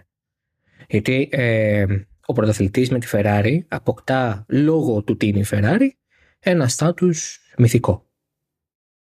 Ο Χάμιλτον θα μπορούσε να έχει τρία πρωταθλήματα. Αν το ένα ήταν με τη Ferrari, θα ήταν Θεός. Τώρα αμφισβητείται και μόνο που αναπνέει. λάθος, λάθος, αλλά για κακή του τύχη, για το legacy του, τα πέτυχε με μια ομάδα η οποία σε πέντε χρόνια μπορεί να μην υπάρχει. Η Ferrari θα υπάρχει. Όντως. Με εξαίρεση τη McLaren, δηλαδή το ένα πρωτάθλημα που πήρε με τη McLaren, έτσι ναι. Ναι. Ε, συμφωνώ. Πιστεύω ότι θα μπορούσε να πετύχει πολλά παραπάνω. Ε, ίσως οι συνθήκες, ίσως και η δική του ρήξη με τη Ferrari. Ναι, εννοείται. Να μην άφησαν αυτό να συμβεί. Ναι. Αλλά εδώ υπάρχει ένα ωραίο ερώτημα που μπορεί να τεθεί από εμένα προς εσενα Ε, από ένα σημείο και μετά, τι μας μένουν, οι αριθμοί ή η αίσθηση που έχουμε από έναν οδηγό; Η αίσθηση, μάλλον. Τι ήταν αυτό; Ξαφνικά εκεί που πήγες να κάνεις το, το τρίποντο, αποφάσισες να κάνεις προσποίηση, τι; Όχι, η αίσθηση. Η αίσθηση. Η αίσθηση, ναι. Δηλαδή, αν σταματήσουμε έναν άνθρωπο στη μέση του δρόμου και του πούμε, αν πιστεύεις ποιος είναι, πιστεύεις είναι καλύτερος, ο Σουμάχερ ή ο Χάμιλτον, θεωρήσει ότι θα σταματήσεις, θα σου πει κάτσε μισό λεπτό. Και ο Χάμιλτον έχει 103 νίκες, ή θα σου πει Σουμάχερ. Θα σου πει Σουμάχερ. Ωραία. Άρα στο τέλος της ημέρας, ενδεχομένως το, το κληροδότημα που αφήνεις, το αυτό που η ιστεροφημία σου, να ορίζεται αρκετά περισσότερο από τον ε, θρύλο που έχεις χτίσει παρά από τις επιτυχίες σου. Mm. Ναι. Καλά, πολύ περισσότερος κόσμος. Πολύ περισσότερος κόσμος θα θυμάται το Ράικονεν που έχει ένα πρωτάθλημα από τον Μπάτον που έχει επίση ένα πρωτάθλημα. Καλά. Πολύ περισσότερος κόσμος θα θυμάται τον Χάμιλτον, τον Ράικονεν και τον Μπάτον από τον Ρόσμπερκ και τον Ντέιμον Χιλ για παράδειγμα που έχουν επίση ένα πρωτάθλημα. Καλά, εννοείται. Οπότε ενώ συγκρίνουμε ανθρώπους που έχουν σχεδόν κοντινά στατιστικά, έτσι, 10 ναι. νίκες πάνω, 5 νίκες κάτω, ένα πρωτάθλημα όμως όλοι, και έχουν τελείως διαφορετικό τρόπο με τον οποίο τους βλέπουμε, έτσι. Mm, ναι. Άρα το, το πώς μένεις μετά είναι και λίγο θέμα του τι είσαι και του τι έχεις κάνει τον κόσμο να αισθανθεί. Στα, αυτό, αυτό σου άρεσε τώρα το ποιητικό; Πάρα πολύ, ναι. Το πώς έχεις κάνει τον κόσμο να αισθανθεί; Να αισθανθεί, indeed. Γιατί έχω συγκινηθεί πάρα πολύ με τους Ιρανούς σήμερα. Ναι. Και τις Ιρανές που βρέθηκαν στις κερκίδε. Και, και διάβασα και ένα καταπληκτικό κείμενο στο Athletic. Με μια καταπληκτική φωτογραφία μιας κυρίας η οποία αργότερα εκδιώθηκε για το γήπεδο. Εννοείται. Ε, ειλικρινώς... Να το βάλουμε στα notes. Το κείμενο; Ναι, ναι. Ναι, θα το θυμηθώ. Είναι πίσω από paywall βέβαια. Νομίζω ότι θα πρέπει να πληρώσετε για να το διαβάσετε, αλλά σε κάθε περίπτωση, ε, αν δεν μπορείτε να το διαβάσετε, ε, μπορώ να βάλω και το tweet με τη φωτογραφία που θα κάνει για να τη δείτε. Ε, λοιπόν, συνεχίζουμε. Ναι. Α, all time ranking Fettel. Πού τον βάζουμε στους μεγάλους κορυφαίους, ας πούμε; Πού τον το 5, το 10, πώς το θεωρείς; Εγώ θα το πάρω έτσι σαν ερώτηση, ρε παιδί. OK. Okay. το 5, άντε, ναι, τον έβαζα το 5. Το 5. Δηλαδή να είναι, ας πούμε, Σουμάχερ, Χάμιλτον, Φέτελ, Σένα. Κλάρκ. ναι. Ε, ναι, OK. Okay. Εγώ θα τον έβαζα top 3. Top 3. Ναι, μαζί με τις νίκες. Δηλαδή θα τον πήγαινα σε με νίκες. Ναι, OK. Okay. Γιατί ξαναλέω, το level of domination. Με ρώτησες ανάμεσα στο 5 το 10. Ναι, έχεις δίκιο. Έκανα λάθος μεγάλο και τραγανό. Συγγνώμη, έσφαλα. Ε, ναι, OK, okay, θα με δίκιο. Θα βάλω το 5. Αφού σε ρώτησα και εσένα το 5, δεν θα κάνω παγαποντιά, τσιριμονιά, κασκαρίκα, σκανταλιά. θα παίξω επίσης ώρες. Δεν είναι σωστό. Εντάξει λοιπόν. Όχι τίποτα άλλο, είμαστε και ισοϊψείς, οπότε μπορούμε να μια κουτουλιά και το δαπονέ. θα σας πω ότι η Μαρίλη είναι στο ύψος μου. Που αυτό λέει πολλά για τη Μαρίλη, όχι για μένα. Εγώ είμαι αυτός που είμαι, είμαι κοντός. Η Μαρίλη είναι ψηλή. Λοιπόν, τώρα θα νομίζω ότι τίποτα είναι 65 και εγώ είμαι 64 και όχι παιδιά, πιο ψηλά είναι από αυτό, μην αγχώνεστε. το καβατζάρα με τον 70 για το Θεό, αλλά ναι. Ε, τι θα γίνει, θα πάμε του χρόνου Ακρόπολης; Θα πάμε, φαντάζομαι. Εννοείται θα πάμε Ακρόπολης του χρόνου. Mm. Βγήκε αυτά με 10 Σεπτέμβρη. Ναι, ναι. Ωραία. Δεν θα γίνει στο ΒΑΚΑ, να ξέρετε, τίποτα. Τα έχουμε μάθει ήδη αυτά εμείς. Έχουμε τα ΣΕΑ και τα ΜΕΑ μέσα μας. Ναι, έχουμε τα ΣΕΑ και τα ΜΕΑ. Ε, Μαρίλη, ε, on air ε, θα σου πω ότι στο ίδιο tweet θα βρει κάτω κάτω το κείμενο. Οπότε υπάρχει, υπάρχει και το link από εκεί. Πώς φαίνεται; Ε, είναι με πληρωμή. Είναι με πληρωμή τελικά; Yes. Εντάξει. Έχω να κάνω gift ένα sub. Όποιος μου στείλει πρώτο στο Instagram αφού το ακούσει αυτό, θα του κάνω gift ένα sub στο. Πώς φαίνεται; μπορώ να κάνω. Όχι, πέντε μπορώ να κάνω. λοιπόν, πέντε. ακούτε, ακούτε. Λοιπόν, λοιπόν, λοιπόν, λοιπόν, ακούστε. Όσοι έχετε αντέξει και είστε ακόμα εδώ και δίνετε προσοχή σε αυτά που λέμε, ακούστε. Έχω πέντε gift συνδρομές για 30 μέρες στο Athletic. Δεν μου κοστίζουν τίποτα, είναι gift. Οι πέντε πρώτοι που θα σκάσετε μύτη στο, στα DM μου στο Instagram, που μπορείτε να βρείτε από κάτω, όντως, legit, θα πάρετε. Ε, θα βρω τη διαδικασία και θα το πάρετε. Παιδιά, νομίζω ένα email θα χρειαστώ από εσάς και τίποτα άλλο. Legit θα το έχετε. legit, legit θα το έχετε. Λοιπόν, οι πέντε πρώτοι που θα σκάσετε μύτη τελείω αξιοκρατικά, οι πέντε πρώτοι, ρε φίλε. Άρα θα, άρα θα, επιβραδε, θα επιβραβευθούν και οι πιο ε, πιστοί μας ακροατές. Που θα τα ακούσουν πρώτοι. Ναι. Οπότε είναι τελείως αξιοκρατικό. Όχι. Τέλεια. Λοιπόν, όντως θα το κάνω. Στείλτε Instagram. Που εντωμεταξύ ξέρουμε ήδη πάνω κάτω ποιοι θα είναι. ναι, OK, okay, σύμφωνοι. Αλλά μπορεί να μην ενδιαφερθούν αυτοί που ξέρουμε, ρε φίλε, εντάξει. Ε, οι πέντε πρώτοι που θα σκάσετε μύτη τελείως αξιοκρατικά θα μου στείλετε το mail σας, θα μου γράψετε σε άκουσα το mail μου είναι το τάδε και θα σας απαντήσω αναλόγως ότι έχετε μπει, δεν έχετε μπει και αν θέλω κάποια διευκρίνηση. Μπέσα αντρέτα, αληθινά σας το λέω ότι θα γίνει αυτό. Δεν μου κοστίζει τίποτα, είναι για μόνο για 30 μέρες τα ρόμες, να ξέρετε, οπότε αυτό. Για να διαβάσετε και αυτό το κείμενο και πολλά άλλα, το Athletic είναι εξαιρετικό site, το συστήνω. Κάνουμε Έχει και... μια φοβερή. Ναι, Κάνουμε και giveaway. Κάνουμε και giveaway. Έχει, έχει φοβερά κείμενα για το Mundial του του Athletic. Λοιπόν, να ξέρετε τα μισά κείμενα που διαβάζετε στην Ελλάδα στο ποδόσφαιρο από τα μεγάλα site είναι από το Athletic. Spoiler alert. Τέλεια. Λοιπόν, έτσι. Λοιπόν, νικήθηκε κατά κράτος ο ε, Σουμάχερ, ο Μικ Σουμάχερ από τον ε, Μάγνουσεν. Ε, είχε χειρότερες επιδόσεις κατά τακτήριε, ε, καλύτερους αγώνες. Τι ισχύει, τη γνώμη μας. Δεν θα πω κα- πολλά πράγματα. Θα πω ότι ο Μάγνουσεν ήταν απλά σταθερότερο. Ήταν πιο σταθερός. Όχι, δεν θα πω πολλά, πρά- όχι, δεν θα πω πολλά πράγματα γιατί it's beyond me, ρε παιδί μου. δεν θα πω πολλά πράγματα γιατί είναι, για μένα είναι απλό. Ο Μάγνουσεν, ενώ δεν είναι super duper καλύτερος οδηγός από το Σουμάχερ, ήταν πιο σταθερός. Και δεν έσπαγε τα μονοθέσια. Πολύ σημαντικό. Όντως. Ε, εγώ θα πω ότι όντως είχε χειρότερες επιδόσεις κατατακτήρες και καλύτερους ish αγώνες ή καλύτερη εικόνα σχετικά με τις κατατακτήριες στους αγώνες ο Μικ ενώ όντως ο Μάγνουσον ήταν πιο σταθερός, είχε μια πιο ομαλή παρουσία και στις κατατακτήριες και στους αγώνες δηλαδή Υπήρχε μια πόλο άνθρωπος. Τέλος πάντων, Τέλος πάντων. Ε, ναι. αν και η απόφαση είχε πάρθει πολύ πριν από αυτό, βέβαια. Εντάξει, μην τράθουμε. Ενώ να Καλά, φύγει ο βέβαια. Σουμάχερ. Εντάξει, δεν περίμενα να πάρει πόλο. Ναι. ο Μάγνουσεν Για να Εις βάση, διώξει λοιπόν. το Μικ. Με το που πάρει πόλο ο Μάγνουσεν, φεύγει ο Σουμάχερ. Και ήταν ο Σουμάχερ, ουφ, Παναγία, με ευτυχώς θα κρατήσει τη θέση μου. Και λέει ανοίγουν οι ουρανοί. και σκάει μύτη Βραζιλία, φίλε Παρασκευή, βραδάκι και γίνεται ο χαμός του χαμού. Θεά στο Θεό. Και γίνεται του Βίκινγκ. και γίνεται του Viking, έτσι. Αυτά. Ναι, δεν έχω να πω κάτι άλλο. Αυτή είναι η γνώμη μου και εμένα. Προχωράμε. Πάμε σε κάτι πιο σημαντικό. Ωραία ερώτηση αυτή. Ε, α, με συγγνώμη, σου τρώω τη σειρά. Με ποιο... Ε, τεράστια ερώτηση. Με ποιον τρόπο μετριέται ο χρόνος κάθε μονοθεσίου; Το ξέρεις εσύ; Όχι. Αλήθεια, θα είναι first ε, και για σένα. Ναι, Ωραία. Στην αρχή θα- όταν το διάβασα ήμουν σε Θα- Θα φάση. διδαχθώ κι εγώ. Σε φάση. Καλά, εμεί δεν. Δεν έχω αναλάβει ακόμα το ρόλο του δασκάλου Φόρμουλα 1 στην Ελλάδα. Νομίζω ότι δεν θα τον αναλάβω και ποτέ. Ελπίζω δηλαδή. Ε,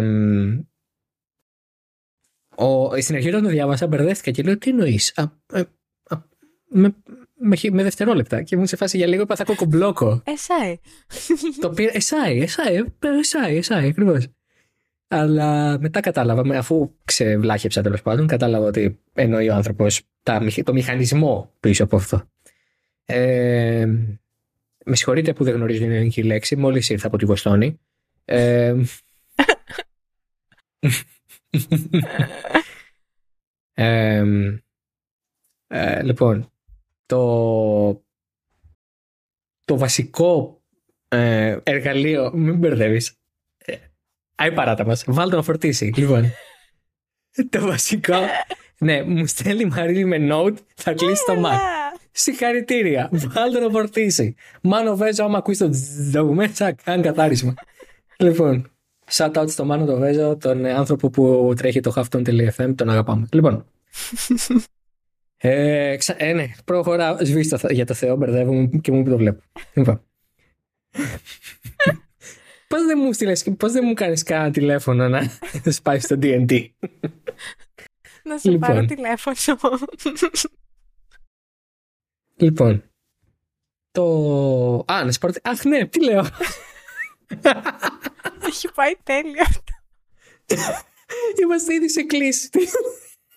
λοιπόν, λοιπόν, λοιπόν. Θέλω να μείνει όλο... Μανώ, όλο αυτό που ακούς θέλω να μείνει. Έχεις βάλει να φορτίζεις. Τώρα θα μας... Ε, άντε βάλε και εσύ πάνω να θεμάσαι τόση ώρα. λοιπόν, πώς περιμένουν οι άνθρωποι να ακούσουν την άρτια τεχνική μου ανάλυση και τώρα μου χαλάσει το μάθημα, για το Θεό. Έχει έρθει ο καθηγητής Μίλλερ εδώ πέρα να εντάξει. Το Düsseldorf. από το Düsseldorf. Ξέρετε, εμείς στο Deutsch. Deutschland. Α, ήταν τόσο inside joke αυτό. να το πω, να το πω. Εντάξει, είναι τέλο σεζόν, να το πω. Είναι τέλος σεζόν, είναι αλέγκρα διάθεση. Τόση ώρα αναλύουμε μπινό το ρεπορτάζ που είχε. Λοιπόν, θα πω κάτι πολύ γρήγορα. Πολύ σοβαρά μιλάω Ναι, καλά, εννοείται, το έχω πάει σε ρίγα. Το έχουμε γαζώσει στη σοβαρότητα. Λοιπόν, εγώ όπως ξέρετε έχω σπάσει το χέρι μου, έτσι έχω σπάσει το τέταρτο μετα... μετακάρπιο. Επί τους έχω σπάσει το δάχτυλό μου μέσα στον καρπό. Okay. Είναι, έχει χιλάρι σχεδόν, όλα καλά είμαστε. Στην πόρωση είμαστε, όπως τη λένε οι ορθοπαιδικοί. Shout out αν μας ακούει κανένας. Αν μας ακούει κανένας, σα μου στείλει κανένα μήνυμα, γιατί ψάχνω. Και, και τέλος πάντων αποφασίζω να αλλάξω ορθοπαιδικό, γιατί ο προηγούμενος δεν μου πολύ έκανε. Φτάνω λοιπόν στον ορθοπαιδικό. Ελπίζω, φαντάζεσαι να ακούει τα podcast ο προηγούμενος. Αλλά και επόμενος. Οπότε να μείνω όντως στο ορθοπαιδικό μετά. Λοιπόν. Δεν θα πω ονόματα εννοείται, ότι τίποτα θα είναι. Στο δικό μου. Δεν τους στέλνεις ναι, ναι. με mail. Ναι, ναι. Τέλεια θα πάει αυτό. Ε, πάω λοιπόν σε έναν άλλον ε, ορθοπαιδικό, τον οποίο βρήκα. Ο άνθρωπος έλεγε ότι έχει σπουδάσει στη Γερμανία. Έτσι. Καλό, αυτό δεν εγκρίνω εγώ. Η Γερμανία έχει σπουδάσει. Αν δεν έχει σπουδάσει και στο μυαλό του. Ε, στο πανεπιστήμιο της ζωής. Ναι, του δρόμου, του σχολείου. Λοιπόν. Και πηγαίνω, ρε παιδί μου, και συναντώ έναν άνθρωπο ο οποίος μου μιλάει τα μισά από τα λέει γερμανικά. Εγώ εντωμεταξύ ξέρω γερμανικά, αλλά. OK. Okay. Δεν ξέρω και ιατρικές ορολογίες τώρα, μην τρελαθούμε. Οπότε, σε κάποια φάση γυρνάει και μου λέει ότι ξέρω αυτή την επέμβαση την έμαθα στο Deutschland. Και από τότε είναι το αστείο μας με τη Μαρίλη ότι αυτό, ας πούμε, έτσι. Συν το γεγονός ότι πολλές φορές η Μαρίλη μου λέει κάτι με άπτεστη προφορά βρετανική και εγώ με σε φάση σιγά ήρθες από το Μάντσεστερ να μας μάθεις, να μας ξεβλαγέψεις, εσύ. λοιπόν. Αχ, τέλειο. Έχουμε πει ποτέ ότι δεν είσαι, ότι είσαι κατά ένα τέταρτο Ιταλίδα; Όχι, νομίζω. Είναι, είσαι κατά ένα τέταρτο Ιταλίδα. Δεν ξέρω αν το επίθετο βοηθάει. Σε αυτό. Στο να το καταλάβουν. Νιώθω ότι κάτι έχουν ψηλιαστεί. Κάτι λίγο, ναι. Οπότε κατάλαβα. Τι φόζα είναι η κοπέλιτσα; Όχι, δεν είναι καθόλου. Όχι, δεν είμαι καθόλου. Για το Θεό. Αν ήταν τώρα. Παναγία μου και Χριστέ μου. Αυτό ήταν τελείω. Θα μα το κλείσουν το μαγαζάκι. Λοιπόν, ευχαριστούμε πολύ. Μαύρο. Έχουμε ξεκινήσει να λέμε για το πώς καταγράφονται οι χρόνοι των μονοθεσίων στα timing systems. Θα επανέλθω. Να, να επιστρέψουμε. Ναι, φυσικά. Should we return to our previous discussion? Yes, of course. Very. Very. λοιπόν. You have a very nice weather here in Greece. Αλλά βρέχει καταρακτοδός. Ναι, ξέρετε, η Lady Ruffingstone. Ruffingstone, Ruffingstone. λοιπόν. Οι transponders είναι μικρά ε, εξαρτηματάκια τα οποία εκπέμπουν σήμα, βρίσκονται στο κάτω μέρος των μονοθεσίων και το σήμα που εκπέμπουν στέλνεται σε ειδικά timing beams που βρίσκονται σκορπισμένα στην πίστα ανά θαρώ 25 μέτρα. Ε, τα οποία είναι, επί της ουσίας είναι φυτευμένα κάτω από την ε, άσφαλτο στο, στην άκρη των... Ε, εκεί κοντά στις άσπρες γραμμές που οριοθετούν την πίστα. Ε, όταν περνάνε λοιπόν ε, από εκεί τα μονοθέσια, το beam ανάβει και δείχνει ότι πέρασε. Οπότε η διαφορά ανάμεσα στο timing beam 1, 2, 3, 4, 5, 100, 200, 300 μας δείχνει τον τελικό χρόνο. Είναι ο λόγος για τον οποίο όσοι έχετε φέρει τη βίντεο δοκιμάστε να πάτε στο data tracker, αν δεν κάνω λάθος, είναι το κανάλι, και θα δείτε ότι τα sector χωρίζονται σε υποσέκτορ. Σε μικρότερα κουτάκια, σε μικρότερες υποδιαιρέσεις δηλαδή ναι, του sector. Έχει διαφορετική καρτέλα, έχει μία για τα sector και μία για τα microsector, όπως το λέει. Μπράβο. Αυτό που κάποτε νομίζω το είχαν περάσει και λίγο στη μετάδοση σαν ε, feature, αλλά δεν ε, φτούρισε. Ε, αυτό είναι τα timing beams ή αλλιώς ε, τα Marshall posts. Είναι περίπου στο ίδιο σημείο. Mm-hmm. Αυτό λοιπόν, όποτε περνάει, είναι, δίνει ο πομπός ε, σήμα, ο δέκτης το καταγράφει και έτσι ξέρουμε την, απόσταση, την απόσταση από το ένα beam στο άλλο. Μας δείχνει το τι χρόνο έχει κάνει το μονοθέσιο και έτσι έχουμε την καταγραφή του χρόνου. Όλο αυτό βεβαίως μετά στέλνεται ασύρματα όπως στέλνετε ε, και το σήμα της τηλεμετρίας στέλνεται ασύρματα από τις δύο κεραιούλε που υπάρχουν μπροστά σε κάθε μονοθέσιο. Θα τις έχετε δει, φαντάζομαι. Mm-hmm. Αυτά. Μάλιστα. Πολύ ενδιαφέρον. Πώς... Ευχαριστούμε για το Είδες; Να είστε καλά. λοιπόν, γιατί θα υπάρχει sprint στον Μπακού το 2023, γιατί πληρώνει τον Μπακού; Επόμενη ερώτηση. Τι σκεφτόταν; Όχι, όντως. ναι, ναι. Πάμε. Τι σκεφτόταν; Τι σκεφτόταν ο Ρικιάρντο όταν επέστρεψε στη Red Bull; Να απαντήσω. έχουν καλό φαΐ. Δεν ξέρω. Καλό Έχουν καλό catering. μπουφέ. ναι, όπως φάνηκε τελικά. Ακριβώς. φτηνή, φτηνή, φτηνή δημοσιογραφία. Κάνουμε Για το- Piers Morgan. Για το Από το- ακριβό catering της Red Bull. Αϊ, πω, πω, πω. Εντάξει, εντάξει. Και φτηνή προπαγάνδα τώρα. που- Για το Θεό. Σε ακούμε με προσοχή. Παρακαλώ. Εμ, εγώ θα πω ότι στην αρχή είπα καλά έφυγε από τη Red Bull για επειδή δεν ήθελε να είναι δεύτερος οδηγός και κατέληξε να είναι τρίτος. Αλλά το ξανασκέφτηκα λίγο θεωρώ. Τι σκέφτεσαι εσύ στον δεύτερο χρόνο σου, χειρότερα από μένα είσαι. Το ξανασκέφτηκα και θεωρώ ότι έπραξε σωστά. Γιατί Μμμ. Μπορεί να, μεν, να μην έχει άμεση επαφή με το μονοθέσιο, δηλαδή να μην το οδηγεί στους αγώνες, ως βασικός οδηγός, προφανώς, αλλά και κρατάει μία αλφα επαφή με τα πράγματα, δηλαδή δεν είναι έξω από το χορό. Μμμ. Όπου πολλά τραγούδια θα ήξερα. Όντως, αγαπά τη μουσική. Εμ, και δεν θα τον ξεχάσουν οι ομάδες, θεωρώ. Ναι. should they need a driver. ε, Ναι. και μήπως κρατάει μια πισινή για όταν και αν η Red Bull διώξει τον Πέρες ή τέλος πάντων λήξει η συνεργασία τους. Ναι. Για να πει καλησπέρα, είμαι εδώ για εσάς. Είμαι εκείνος που αγαπούσες. Είμαι η Μμ. Κέτι που αγαπούσες. Είμαι η Κέτη που αγαπούσες indeed. Λίγο. Και, και γιόρταζε και. Εσύ δεν περνάς καλά.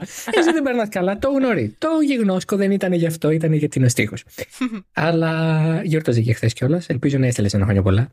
Όχι βέβαια. Για το Για την θέμα. ακρίβεια, γιορτάζει ακόμα εκεί που είναι. Μμ. Εκεί που είναι να μείνει. Εκεί που είναι να μείνεις, είσαι σίγουρη; Δεν Όχι. θες να έρθεις λίγο Ας προ- πάει πιο προς τα κάπου, σένα. Ας πάει κάπου αλλού. Λίγο πιο κοντά σε σένα, ίσως κάπου κοντά σου. Μμμ. Λοιπόν. Ναι. Είναι, δεν είναι κάποια, κάποια σχέση της. ε.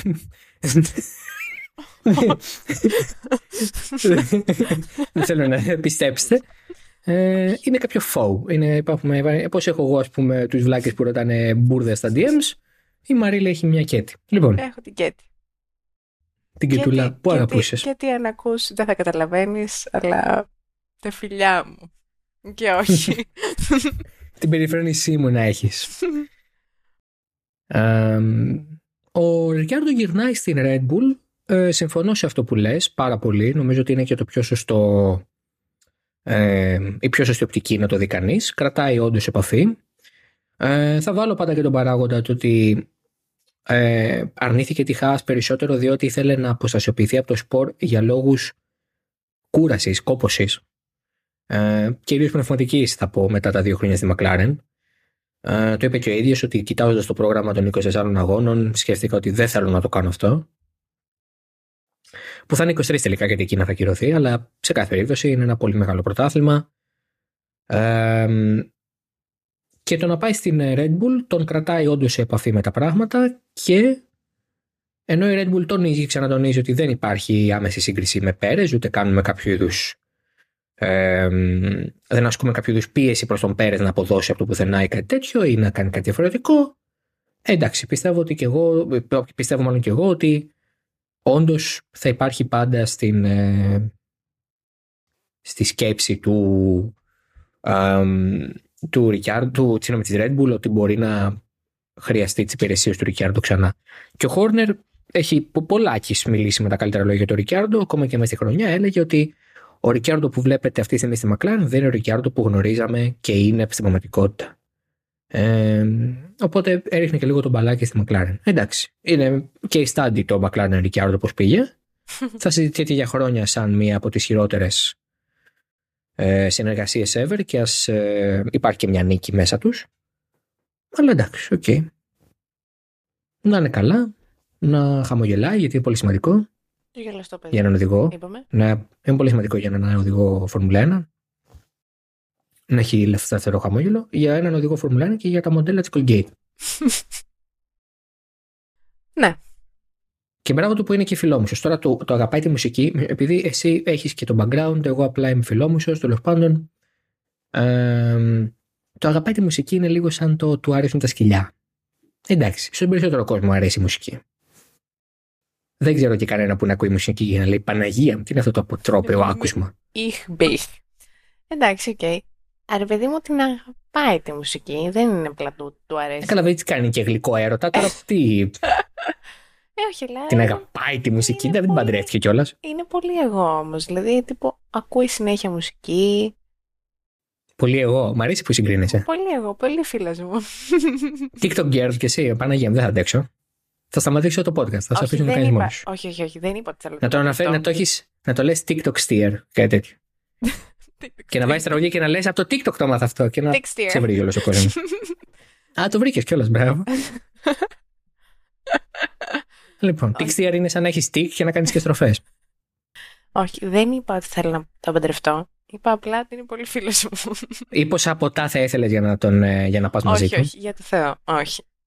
How many shots would I need to How many be... shots would I need to go with this driver? Like, oh my goodness, like none. Part 3, έχεις κι άλλα δύο πριν. Part Που δεν έχεις three. δει; Part one. Όχι. Λοιπόν, υπάρχει περίπτωση να αλλάξουν ισορροπίες πριν την αλλαγή των ε, κανονισμών το 2026. Περίπατος μέχρι τότε το Fertel ε, Red Bull. Ε, Ευχαριστώ, Red Bull. Φέτε είπα, ε. Ναι. Λυπείς. Λείπεις. Ή κάτι ξέρεις. κάτι, μου- κάτι μου έχουν πει και δεν έπρεπε να το πω τώρα. Ε, όχι παιδιά, τίποτα. Σοκ στο διαφάνει. Επιστρέφει ο Πέτερ στη Red Bull. Θα επιστρέψει βέβαια, θα κάνει το Και ρόλο λέει- του Χέλμουντ Μάρκο. και λέει, ουφ, και λέει επιστρέφουν. Ε, και αλλά πόσα χρόνια δεν είναι πια ο Χέλμουντ Μάρκο στη Red Bull; Μα το είπε και μόνος σου, λέει είμαι 80 πια. Τι θα πόσα χρόνια θα Είναι- κάτσω εδώ μα πέρα. Αυτό είναι και μιας ηλικίας ο άνθρωπος. Δεν θα φύγει κάποια στιγμή. Όχι, Ναι. Παναγία μου. Εννοώ από το σπορ. Εννοώ από το σπορ. Αυτό το podcast έχει πάει τέλεια. Τέλειο. Να το κρατήσουμε όλο, σε παρακαλώ. Όχι, δεν θα, σβηστεί, δεν θα σβηστεί τίποτα. Θα δώσω ειδική εντολή στο Μάνο Βέζο. θέλω. Ό,τι και να ακούσεις. Δεν θέλω να, να, να κοπεί τίποτα στο μοντάζ. Θέλω η αυθεντική ο, ομή μπουρδα που μας έχει πιάσει να, Στις- να περάσει και στο στη μία- μικρόφωνο. Στη μία και δέκα. Και 33 δευτερόλεπτα. λοιπόν. Θες να απαντήσεις; Πρώτη. Ε, κοίτα, θεωρώ ότι, οκ, τρομακτικά δεν νομίζω να αλλάξουν οι ισορροπίες. Και ότι θα έχει να κάνει ξεκάθαρα με το ότι θα υπάρχουν ε, δηλαδή μικρότερες, μεγαλύτερες διαφορές ανάλογα με το με τη φόρμα της κάθε ομάδας την κάθε χρονιά και με το μονοθέσιο που χτίζει. Γιατί, όπως είπαμε και πριν, ε, πιστεύω ότι θα έχουμε τριπλή μάχη για το πρωτάθλημα του χρόνου. Τουλάχιστον όσον αφορά τους κατασκευαστές. Κάτι που δεν είχαμε φέτος. Οπότε αμέσως, αμέσως αυτό αλλάζει κάπως την ισορροπία. Αυτό. Ναι. Ε, εγώ θα κρατήσω αυτό που είπε ο Χόρνερ, ότι δεν περιμένουμε να δούμε κλόνους του φετινού μας μονοθεσίου από του χρόνου. Κάθε ομάδα θα επιμείνει στη δικιά της φιλοσοφία, που εν πολύ στην ε, χάραξε ήδη από φέτος. Δεν ξέρω αν η Red Bull, ε, η συγγνώμη, η Mercedes, εγώ θα πω ότι μάλλον θα αλλάξει η νοοτροπία στο, στο επόμενο μονοθέσιο. Ίσως το Zero Sidepod να το παρατήσει κιόλας σαν concept αλλά ε, θεωρώ και εγώ ότι σε ένα βαθμό θα παραμείνει μια κάποια ανταγωνιστικότητα διότι η φετινή κυριαρχία της Red Bull εμ, ενισχύθηκε από την ε, αποτυχία και το στραβοπάτημα και της Ferrari. Δηλαδή η Red Bull έκανε τα πάντα σωστά αλλά έπρεπε να κάνει και η Ferrari αρκετά λάθη για να ε, αμβληνθεί, συγγνώμη, να οξυνθεί η διαφορά τους. Ναι. για να μεγαλώσει η διαφορά τους. Επομένως, θέλει και λίγο την τύχη, για εμάς τύχη που βλέπουμε, να κάτσουν έτσι τα πράγματα τόσο ώστε να υπάρχει ανταγωνισμός και να αποφευχθούν και τα λάθη, ούτως ώστε να έχουμε μία, ας πούμε, κάποια ε, σταθερή μάχη μπροστά. Γιατί αν μια ομάδα συνεχίζει να τα κάνει όλα σωστά και οι υπόλοιπες κουτρουβαλάνε, ε, αυτό είναι μια περίπτωση τύπου 17-18 που η Ferrari είχε τα εχέγγυα αλλά την πάτησε μόνη της και έχασε τη Mercedes. Ναι, ναι. Γιατί όσο καλή και αν ήταν η Mercedes ε, ήταν κάτω από τη Ferrari σε μεγάλο βαθμό. Μέχρι που η Ferrari έκανε λάθη. Ή ο Φέτελ ή καταλαβαίνετε πώς το εννοώ. Αυτό. Η Ferrari συνολικά τέλος πάντων. Ναι, ναι, ναι, ο οργανισμός Ferrari. Ναι. Η ομάδα Ferrari. τέλος πάντων. Ο οργανισμός δεν, δεν είπε ότι έκανε λάθος και ο μηχανικός του Μαρνέλο. μην, μην μπλέξω τον Πιέρο, ας πούμε. Χωρίς λόγο. Τον Λουίτζι, με οποιονδήποτε. Μμ, Μάριο. Έτσι κι άλλα.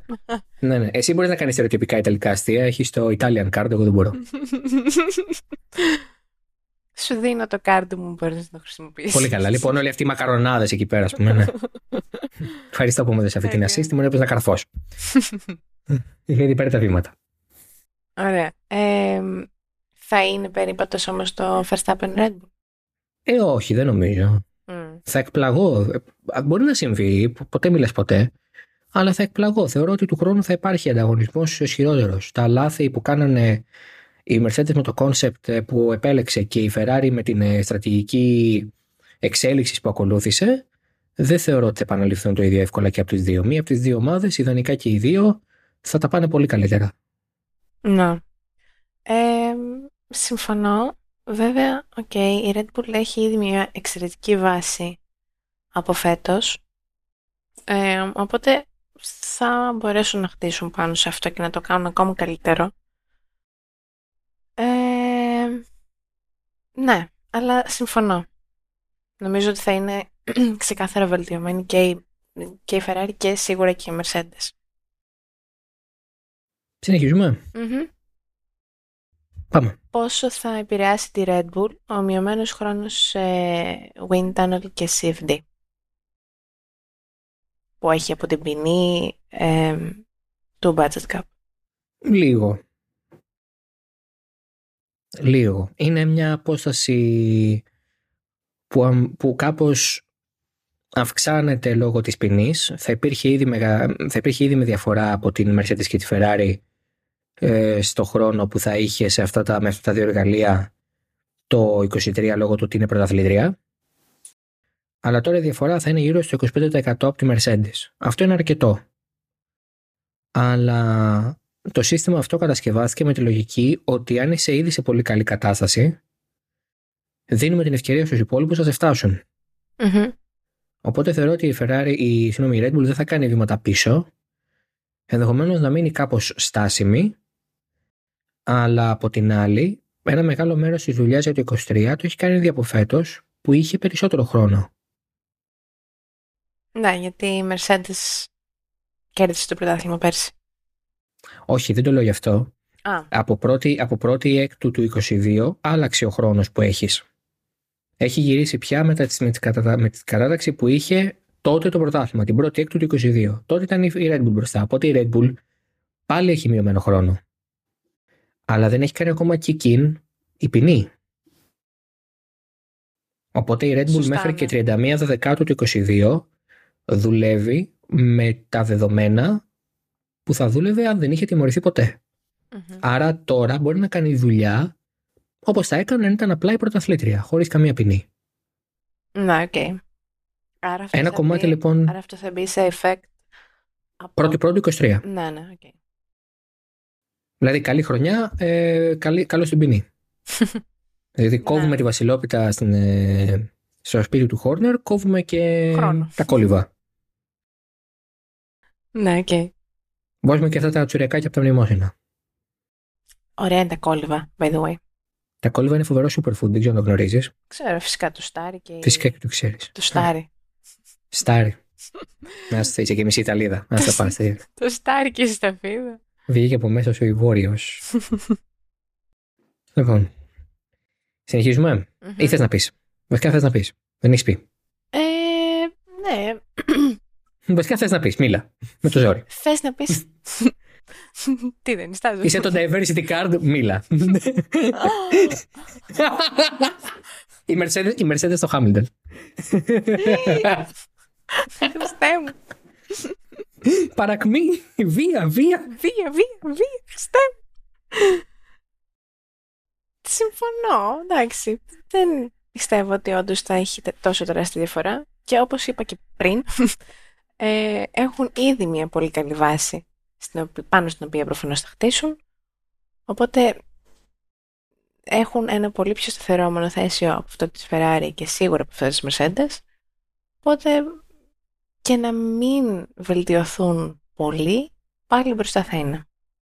Για να δούμε. Ενδιαφέρουσα αυτή, ήταν πολύ ωραία ερώτηση. Είναι λίγο είναι, είναι αυτή η ερώτηση που αν την κάνεις στη Red Bull θα σου πει Παναγία μου δεν έχουμε συμβεί χειρότερο, δεν έχει συμβεί χειρότερο πράγμα στην εταιρεία. αν την κάνεις στη Ferrari θα σου πει Χά, δεν την κάνεις στη Mercedes θα σου πει Α, καλά, εμείς θα τους ε, αποκλείαμε και από το πρωτάθλημα για πέντε χρόνια. Οπότε και εντάξει. βγάζαμε στην πλατεία ε, μαστίγωμα και λιθοβολισμό για δημόσιο παραδειγματισμό. Πολύ καλά. Ευχάριστη σκέψη.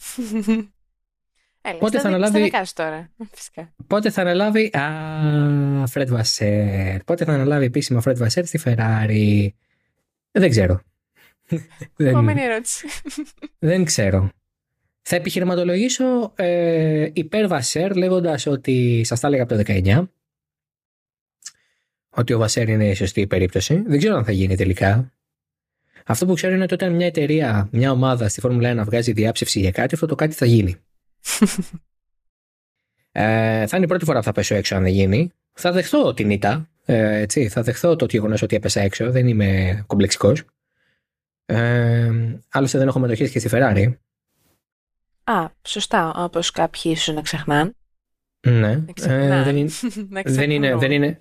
Να ξεχνούν. Δεν είναι ότι έχω παίξει κάποια στοιχηματική, κάποια στοιχηματική εταιρεία να φύγει ο Μπινάτο πριν τις 31 Δεκέμβρη over-under συμπλήν, ας πούμε. Όχι. Δεν έχω κανένα όφελος από κάποια τέτοια αλλαγή. Το μόνο όφελος που έχω είναι το ψυχικό, ότι, το, το ηθικό θα λέγει κανείς.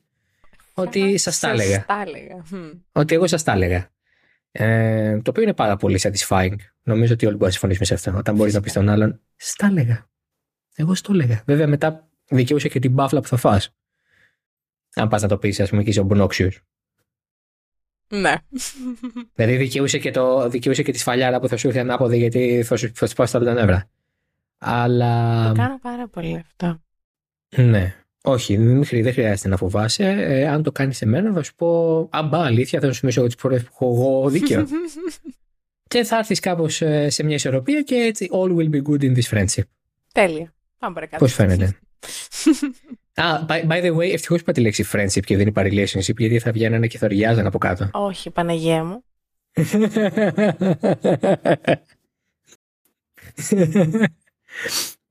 δεν έχουμε φτάσει ακόμα στο level που να μας ε, συμπάρουν μαζί, ε. Όχι. Τι, ιδέα, τι ιδέα ήταν αυτή τώρα, γιατί δεν το είπα για καλό ή για κακό, το είπα... Όχι, όχι. Ευχαριστώ πολύ. Το, το λέω, όχι, όχι, το λέω έτσι. Ρε, Ψαρώνεις. Το λέω έτσι. Γιατί θεωρούσα ότι μέχρι τώρα θα είχε συμβεί. Α, λες, να μας... Ε, θεωρώ ότι κάποιοι μπορούν να μας υπάρουν κρυφά. Α μας γράφουν στα σχόλια. Αν μας υπάρει κάποιος να του να τους πάσουμε το παραμύθι ότι εγώ έχω σχέση 4 χρόνια, κοπελίτσα άλλα δύο. Δεν, δεν, δεν πρόκειται. Λοιπόν. Ε, ε, όχι, δεν νομίζω. Ε, δεν είναι. Είναι απάντηση που δεν είναι. Δεν νομίζω. Θες να τοποθετηθείς εσύ ο Βασέρ. Δεν ξέρουμε πότε θα αναλάβει. Ε, όχι, ναι. Τι να πω. Λοιπόν, να κλείσουμε με τις θεωρητικέ. Δημήτρη, δημοσιογράφο, ορθοφωνία. Με τις Twitter ερωτήσεις, πολλά ρ και πολλά ε. Mm-hmm. ε Κάνοντας την τελευταία, δηλαδή εσύ, γιατί η σειρά σου. Βεβαίως. Ε, ήταν όντως ο Χάμιλτον πειραματόζω στην αρχή της χρονιάς. Ναι, γιατί, γιατί η ερώτηση ήταν περισσότερο ότι γιατί λέμε ότι έχασε κατά κράτος ενώ έκανε το πειραματόζω. Ναι. Παιδιά δεν έκανε το πειραματόζω, επέλεγε να κάνει διαφορετικά πράγματα. Άρα αν ήταν το πειραματόζω, αν θέλετε να πούμε τη λέξη αυτή, Το επέλεγε να είναι. Δηλαδή ήταν λίγο. Σφάξε με πασά μου να γιάσω. ήταν απελπισμένος όπως και όλη η ομάδα να βρει τι συμβαίνει τέλος πάντων και πώς θα δουλέψει αυτό το πράγμα με ρόδες. Το κουτί. Αυτό το κουτί πραγματικά με ρόδες και και κουτιού είχε δηλαδή τότε. Και έπαιρνε ρίσκα και στο setup και στην επιλογή της ε, Ο Ράσελ πήγαινε πολύ πιο συντηρητικά. Και τελικά του Ράσελ η λογική, στην αρχή τουλάχιστον, ε, δούλευε. Όταν μετά η Mercedes ήταν ε, πολύ πιο συνειδητοποιημένη για το πώς πρέπει να εξελίξει το μονοθέσιο και άρχισε να γίνεται πολύ πιο ανταγωνιστικό, τους είδαμε σιγά σιγά να συγκλίνουν. Αυτό θεωρώ εγώ. ναι, συμφωνώ. μα ούτως ή άλλως δεν υπήρχε περίπτωση η ομάδα ποτέ να τον αναγκάσει να κάνει το πειραματόζωο εντός οίκων. Να του πει, Α, κάτσε λίγο εσύ στην άκρη, πάρε όλες τις δοκιμές και όλα τα, τα νέα μέρη και τα πειραματικά μέχρι να δούμε τι φταίει και άσε το Ράσελ να τον κάνουμε πιο συντηρητικά και μπορεί να πάει και καλύτερα από σένα. Ναι, αν μη τι άλλο είναι ο Χάμιλτον. Ε, ναι. Βέβαια. Δηλαδή... Ε, ναι. Όσο και να λέμε για το Ράσελ. Αυτό είναι η δική μου γνώμη. Πιστεύω ότι όσο και να λέμε για το Ράσελ ότι είναι εξαιρετικός οδηγός, που είναι εξαιρετικός οδηγός, θεωρώ ότι η Mercedes χωρίς να έχει κανέναν άλλο, χωρίς να επηρεάζεται από κανέναν άλλο παράγοντα, δηλαδή συνθήκη, νίκη, δηλαδή αν πάει για νίκη, αν πάει για πόλη, οτιδήποτε τέτοιο, για το στήσιμο, πρώτα θα συμβουλευτεί το Χάμιλτον και μετά τον ε, Ράσελ. Ναι. Δεν λέω ότι δεν θα συμβουλευτεί το Ράσελ, λέω όμως ότι θα το συμβουλευτεί στο τέλος. Δεύτερο. Ναι, βέβαια το στήσιμο είναι και λίγο προσωπική υπόθεση. Μήπως εννοείς την εξέλιξη; Την εξέλιξη. Γιατί το στήσιμο είναι και κάτι που μπορεί να κάνει κάθε οδηγός ναι, στο ναι, μονοθεσιό του. Εννοώ το γενικό στήσιμο του, τη φιλοσοφία του μονοθεσίου. Ναι, το trajectory. Ναι. Την πορεία του. Το πώς θα κινηθεί, ναι, το πώς θα κινηθεί η ομάδα με τις ε, αναβαθμίσεις, με την εξέλιξη και με όλα αυτά. Θεωρώ ότι πρώτα θα πάρει υπόψη της τη γνώμη του Χάμιλτον και μετά τη γνώμη του Ράσελ. Ναι, θα συμφωνήσω. Οπότε το ότι ο Χάμιλτον μπορεί να έκανε πειραματικές πράξεις και. Φα... Δηλαδή είναι. Ε, εγώ θα πω το εξής. Είναι high risk, high reward. Αν ένα από τα πειράματα, ε, μία από τις προσπάθειες του Χάμιλτον να είναι πιο ανταγωνιστικό το μονοθέσιο πετύχαιναν, θα ήταν βασιλιάς. Ναι, φυσικά. Αλλά είναι high risk γιατί πήγαινε σε ακραίες επιλογές, όπως π.χ. στη Σαουδική Ε, που αφού δεν του βγήκε ήταν στο πουθενά. Αν του βγαίνει θα ήταν απίστευτο. Έτσι είναι, όταν παίρνεις μια πάρα πολύ ρηψοκίνδυνη απόφαση, ε, κατά κανόνα, ε, αν αποτύχει, αποτυγχάνει παταγωδός, αλλά αν πετύχει, πετυχαίνει χωρίς προηγούμενο. Mm-hmm. Άξι τι να κάνουμε, έτσι είναι και στη ζωή. Τι λες; Αμέ. Αμέ. Δηλαδή, αν είσαι τόσο σίγουρος στον άσο τη Αγγλία από το ημίχρονο και πας και σκάσεις ένα χιλιάρικο, συγχαρητήρια, θα βγάζει πολλά, αλλά τελικά ήρθε 0-0, κάτσε στον άξονα. Θα αναφέρω για πάντα τώρα ότι η Αγγλία πήγε και έφερε χ με την Αμερική, έτσι. Στο ποδόσφαιρο. Δηλαδή το επόμενο τι είναι, να πάει η Αγγλία να κερδίσει τον μπάσκετ; λοιπόν. Αυτές ήταν ερωτήσεις από το Twitter μου. Ναι. Από το Insta σου είχαμε άλλες τρεις ερωτήσεις. Ναι. Ταπεινές. Τα... Καλά, δεν. είναι. Ταπεινές ο αριθμός εννοώ. Είναι μακάρι πτωχή το πνεύμα, τι έλεγε ο Ιησούς Χριστός. Γιατί γύρισες σε τελεβάντζελιστ το... Τελεβάντζελιστ. Φύγε σατανά από το σώμα. Φύγε. Αχ. Ναι, τέλος πάντων. Το, τι κάτι σκέφτηκες. Μετά, μετά. Μετά, μετά, μετά, ξέρω, μετά, μετά. Ναι, Στα ναι. off the record, ξέρω, ξέρω. Λοιπόν. Το πρώτο το έχουμε απαντήσει. Θες να το σκυπάρουμε. Το πρώτο, ναι, ναι, το έχουμε απαντήσει. Ήταν πόσο καλά θα συνεργαστούν ο Κόρν με τον Καστλή. Το είχαμε πει ε, εκεί που είπαμε για τα πλακωμένα εντός εισαγωγικών ζευγάρια. Ναι, ναι, ναι. Για τις ζηλίτσες, για τις αντιδικιούλες. Ναι, ναι. Ναι, ναι, ναι. Ε, όχι, εσύ κλείσε πρώτος, όχι, εσύ κλείσε, ναι. σε αντίστοιχο κλίμα έχουμε πόσο καλά θα πάει η συνεργασία μεταξύ Αλόνσο και Άστον Μάρτιν.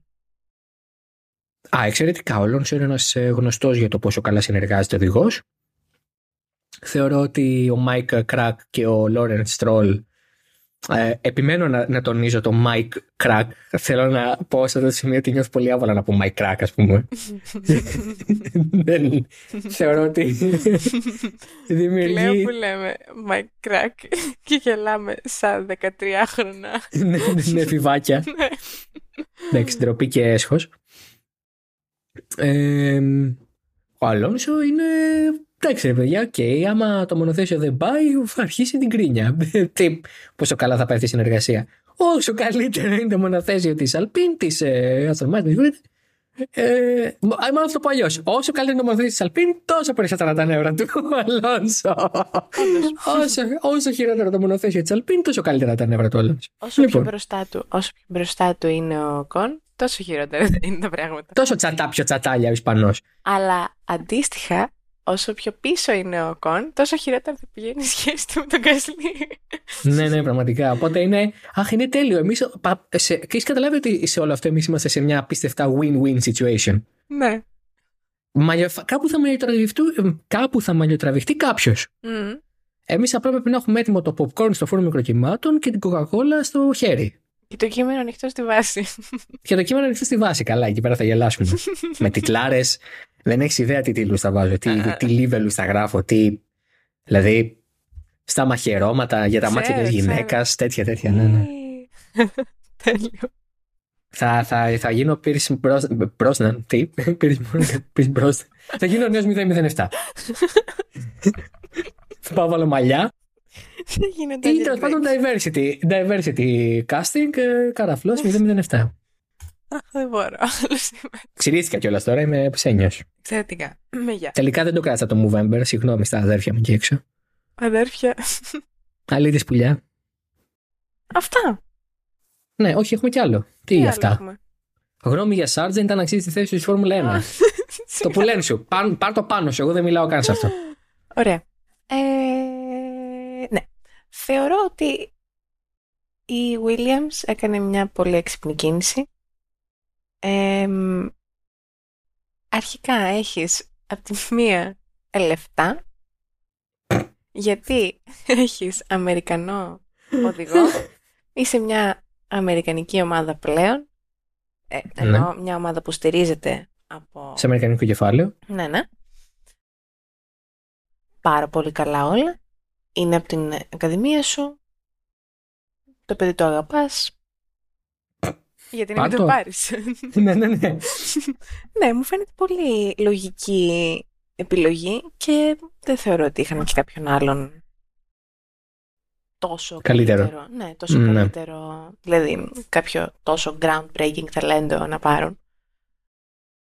Αντί στη θέση τους δηλαδή. Οπότε θεωρώ ότι, ok, okay, για, για τον grid έτσι όπως είναι τώρα, την αξίζει τη θέση του. Ναι, δεν θα διαφωνήσω. Ε, και θα πω μπράβο σου που, δι, που διέβλεψες, που προέβλεψες αυτή την κίνηση. Συγχαρητήρια. Α, σωστά. Τα έλεγες. Τα έλεγα, όντως. Τα έλεγες. Θα βάλω το, τη φωτογραφία στο, στα notes.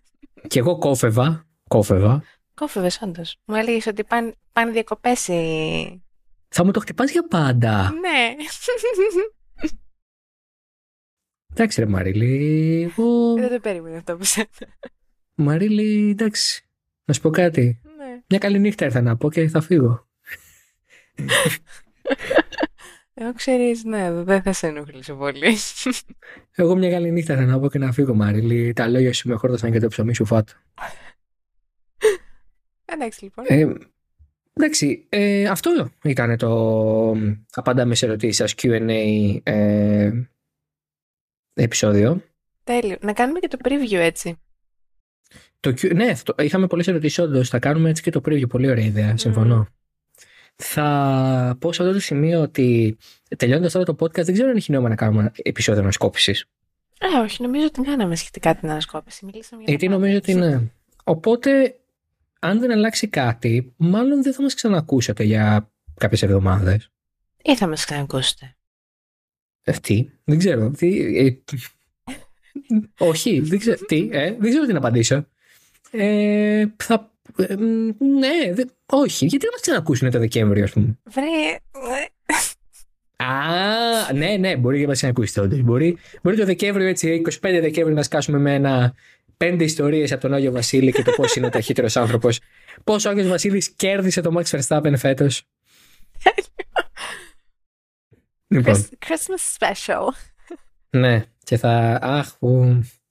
Και θα είσαι εσύ και θα είσαι εκεί. Θα βάζω χριστουγεννιάτικα από πίσω. Πω, θα κάνουν copyright claim όλες οι εταιρείες. Μακάρι να μας το κλείσουν το μαγαζάκι, Παναγία μου. Θα τα βάζω, όχι. Θα τα βάζω distorted. Τι, σαν του σατανά ανάποδα, 666. Ακούστε το νέο δίσκο το Led Zeppelin ανάποδα και λέει Καλή το σατανά. Σε άλλη συχνότητα.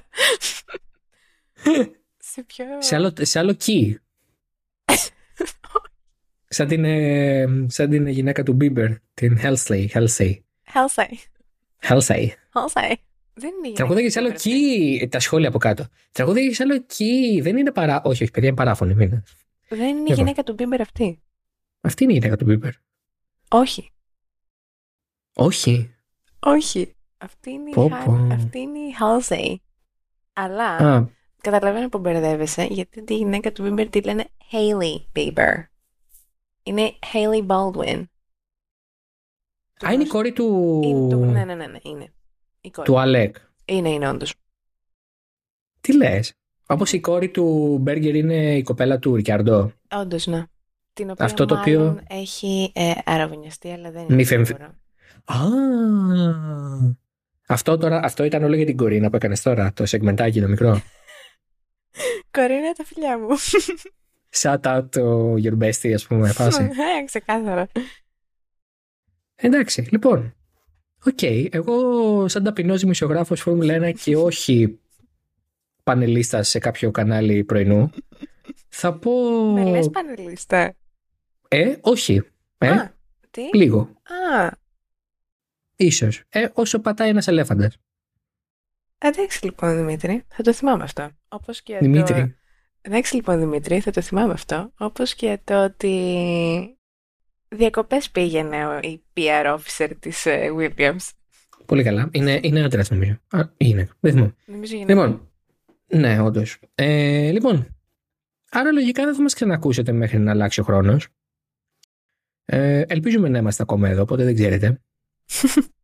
η ζωή είναι εφημερή, να τη δείτε κάθε μέρα σαν να είναι η τελευταία σας. Για το Θεό. Ε, όλα είναι μάταια. όχι, όχι παιδιά, αλλά καλά, αλλά καλά. Λοιπόν, έχουμε λιγότερο από ένα μήνα για Χριστούγεννα. Οπότε ε, θα σας καλέσω όλους, όλες, μικρούς και μεγάλους, μικρές και μεγάλες, ε, νέους γέρους παιδιά και δημοσιογράφους να τσιλάρετε λιγάκι, να ηρεμήσουμε, να χαλαρώσουμε. Δεν έχει καμία έρευνα φέτος για το τι έγινε στον τελικό του πρωταθλήματος. Κυριολεκτικά έχουμε ξεχάσει κιόλας. Ε, θα, θα επανέλθουμε το 2023 Δημήτρη. ε, αστιάκι. ε, ε, το αγαπημένο σας podcast Duo θα όσον ούπο βρεθεί ε, από κοινού αλλά δεν θα έχω γραφήσει κάτι τελικά Κρίμα. Προς ε, λύπη της Μαρίλης, λίγο δικιά μου, πολύ δικιά σας. Δεν έχετε ιδέα. οπότε, τώρα, αυτό που έχω να πω εγώ είναι ότι ευχαριστούμε πάρα πολύ για όλη τη χρονιά. Ε, τη μισή την έφαγα μόνος μου περίπου, την άλλη μισή είχα εκλεκτή παρέα. οπότε και προσωπικά ευχαριστώ για το μισό κομμάτι που το ε, που το, που το βγάλαμε μαζί και το άλλο μισό κομμάτι που είχαμε μια άλλη χημεία και μια πολύ πιο διαφορετική κατάσταση στο podcast. Εγώ θεωρώ ότι είναι πολύ καλύτερα τα πράγματα τώρα ε, και χαιρόμαστε πάρα πολύ που βλέπουμε ότι και εσείς το έχετε δει πολύ διαφορετικά πια σαν ε, προϊόν το Oversteer και σαν τρόπο ψυχαγωγίας και ενημέρωσης. Ε, δεν κάνουμε δελτίο ειδήσεων. Οπότε θεωρούμε ότι σας ψυχαγωγούμε και ως ένα βαθμό με τον τρόπο μας και με, τη, με, με, με αυτό που προσπαθούμε να πετύχουμε. Ε, από εκεί και πέρα ε, εγώ θέλω να πω και ένα πολύ μεγάλο ευχαριστώ στη Μαρίλη προσωπικά. Ε, γιατί επί της ουσίας ε, η ιδέα να έρθει η Μαρίλη εδώ ήταν η δικιά μου γιατί ok okay, Θα ήταν λίγο περίεργο η Μαρίλη να αυτοπροωθηθεί. αλλά ήταν μια πολύ κοπιώδης προσπάθεια να την πείσω ε, να, να, να καταδεχθεί, να πατήσει το ποδάρι της Έλα. στα, στα μέρη μας. Λοιπόν, και ήταν πολύ δύσκολο να την πείσω γιατί αναμενόμενα είχε αρκετό track και δεν ήξερε πώς θα πάει το πράγμα και άντε θα τα λέω ή θα μιλάω, δεν θα μιλάω κτλ. Ε, είναι εξαιρετική συνάδελφος. Είναι φανταστικό παιδί. Ε, έχει πάρα πολύ ταλέντο μέσα της και χαίρομαι πάρα πολύ που αφενός αρχίζει και το αναδεικνύει με τη δουλειά της, αφετέρου που δέχθηκε να έρθει και που επί της ουσίας θεωρούμε δεδομένο ότι το oversteer πια είναι ε, κοινό κτήμα. Έτσι. Το έχω πει πολλές φορές ότι το oversteer ξεκίνησε επειδή ο, εγώ και ο Μάνος ο Βέζος αποφασίσαμε ότι θέλουμε να συνεργαστούμε. Ε, την ιστορία του oversteer πώς ξεκίνησε δεν τη μοιράζομαι με κάποιον πέρα από το Μάνο αλλά το, το πόσο θα γιγαντωθεί θεωρούμε και πόσο γιγαντώνεται μπροστά σας και εξαιτίας σας το oversteer το μοιράζομαι έντονα και άμεσα με τη Μαρίλη. Οπότε σε ευχαριστώ πάρα πολύ που ήρθες. Και ευχαριστώ. Θα κλάψεις, πώς το βλέπεις; Ε, ναι. Θέλεις να μην ε, κλάψεις; Ε, βασικά για κλάψη μπορεί να νούμερα. Όχι. Θα πρέπει να το βάλεις στον τίτλο. Έστω στην ναι, ναι, ναι. για να πάρουμε νούμερα. Πραγματικά. Στο τέλος η Μαρίλη κλαίει. Όχι, ε, εντάξει, ευχαριστώ πάρα πολύ και για την εμπιστοσύνη και για την, ε, για την πρόσκληση τελικά. Ναι. Γιατί αυτό ήταν ουσιαστικά. Ναι, δεν είναι diversity card, επειδή πάμε μια βλακία πριν μην την πάρει κανείς σοβαρά, μην τρελαθούμε. Και αυτό, εντάξει, ευχαριστώ πάρα πολύ. Λοιπόν, αφού κάναμε και εμείς το δικό μας Thanksgiving, σαν άλλοι Αμερικάνοι. Oh. Ε, όχι. ναι. Ωραία. Ε, κάτι που θες να πεις ε, στον κόσμο πριν του να αποχαιρετήσουμε για το 2022. Ε, θα πω και στον κόσμο θεωρώ. Ένα ευχαριστώ.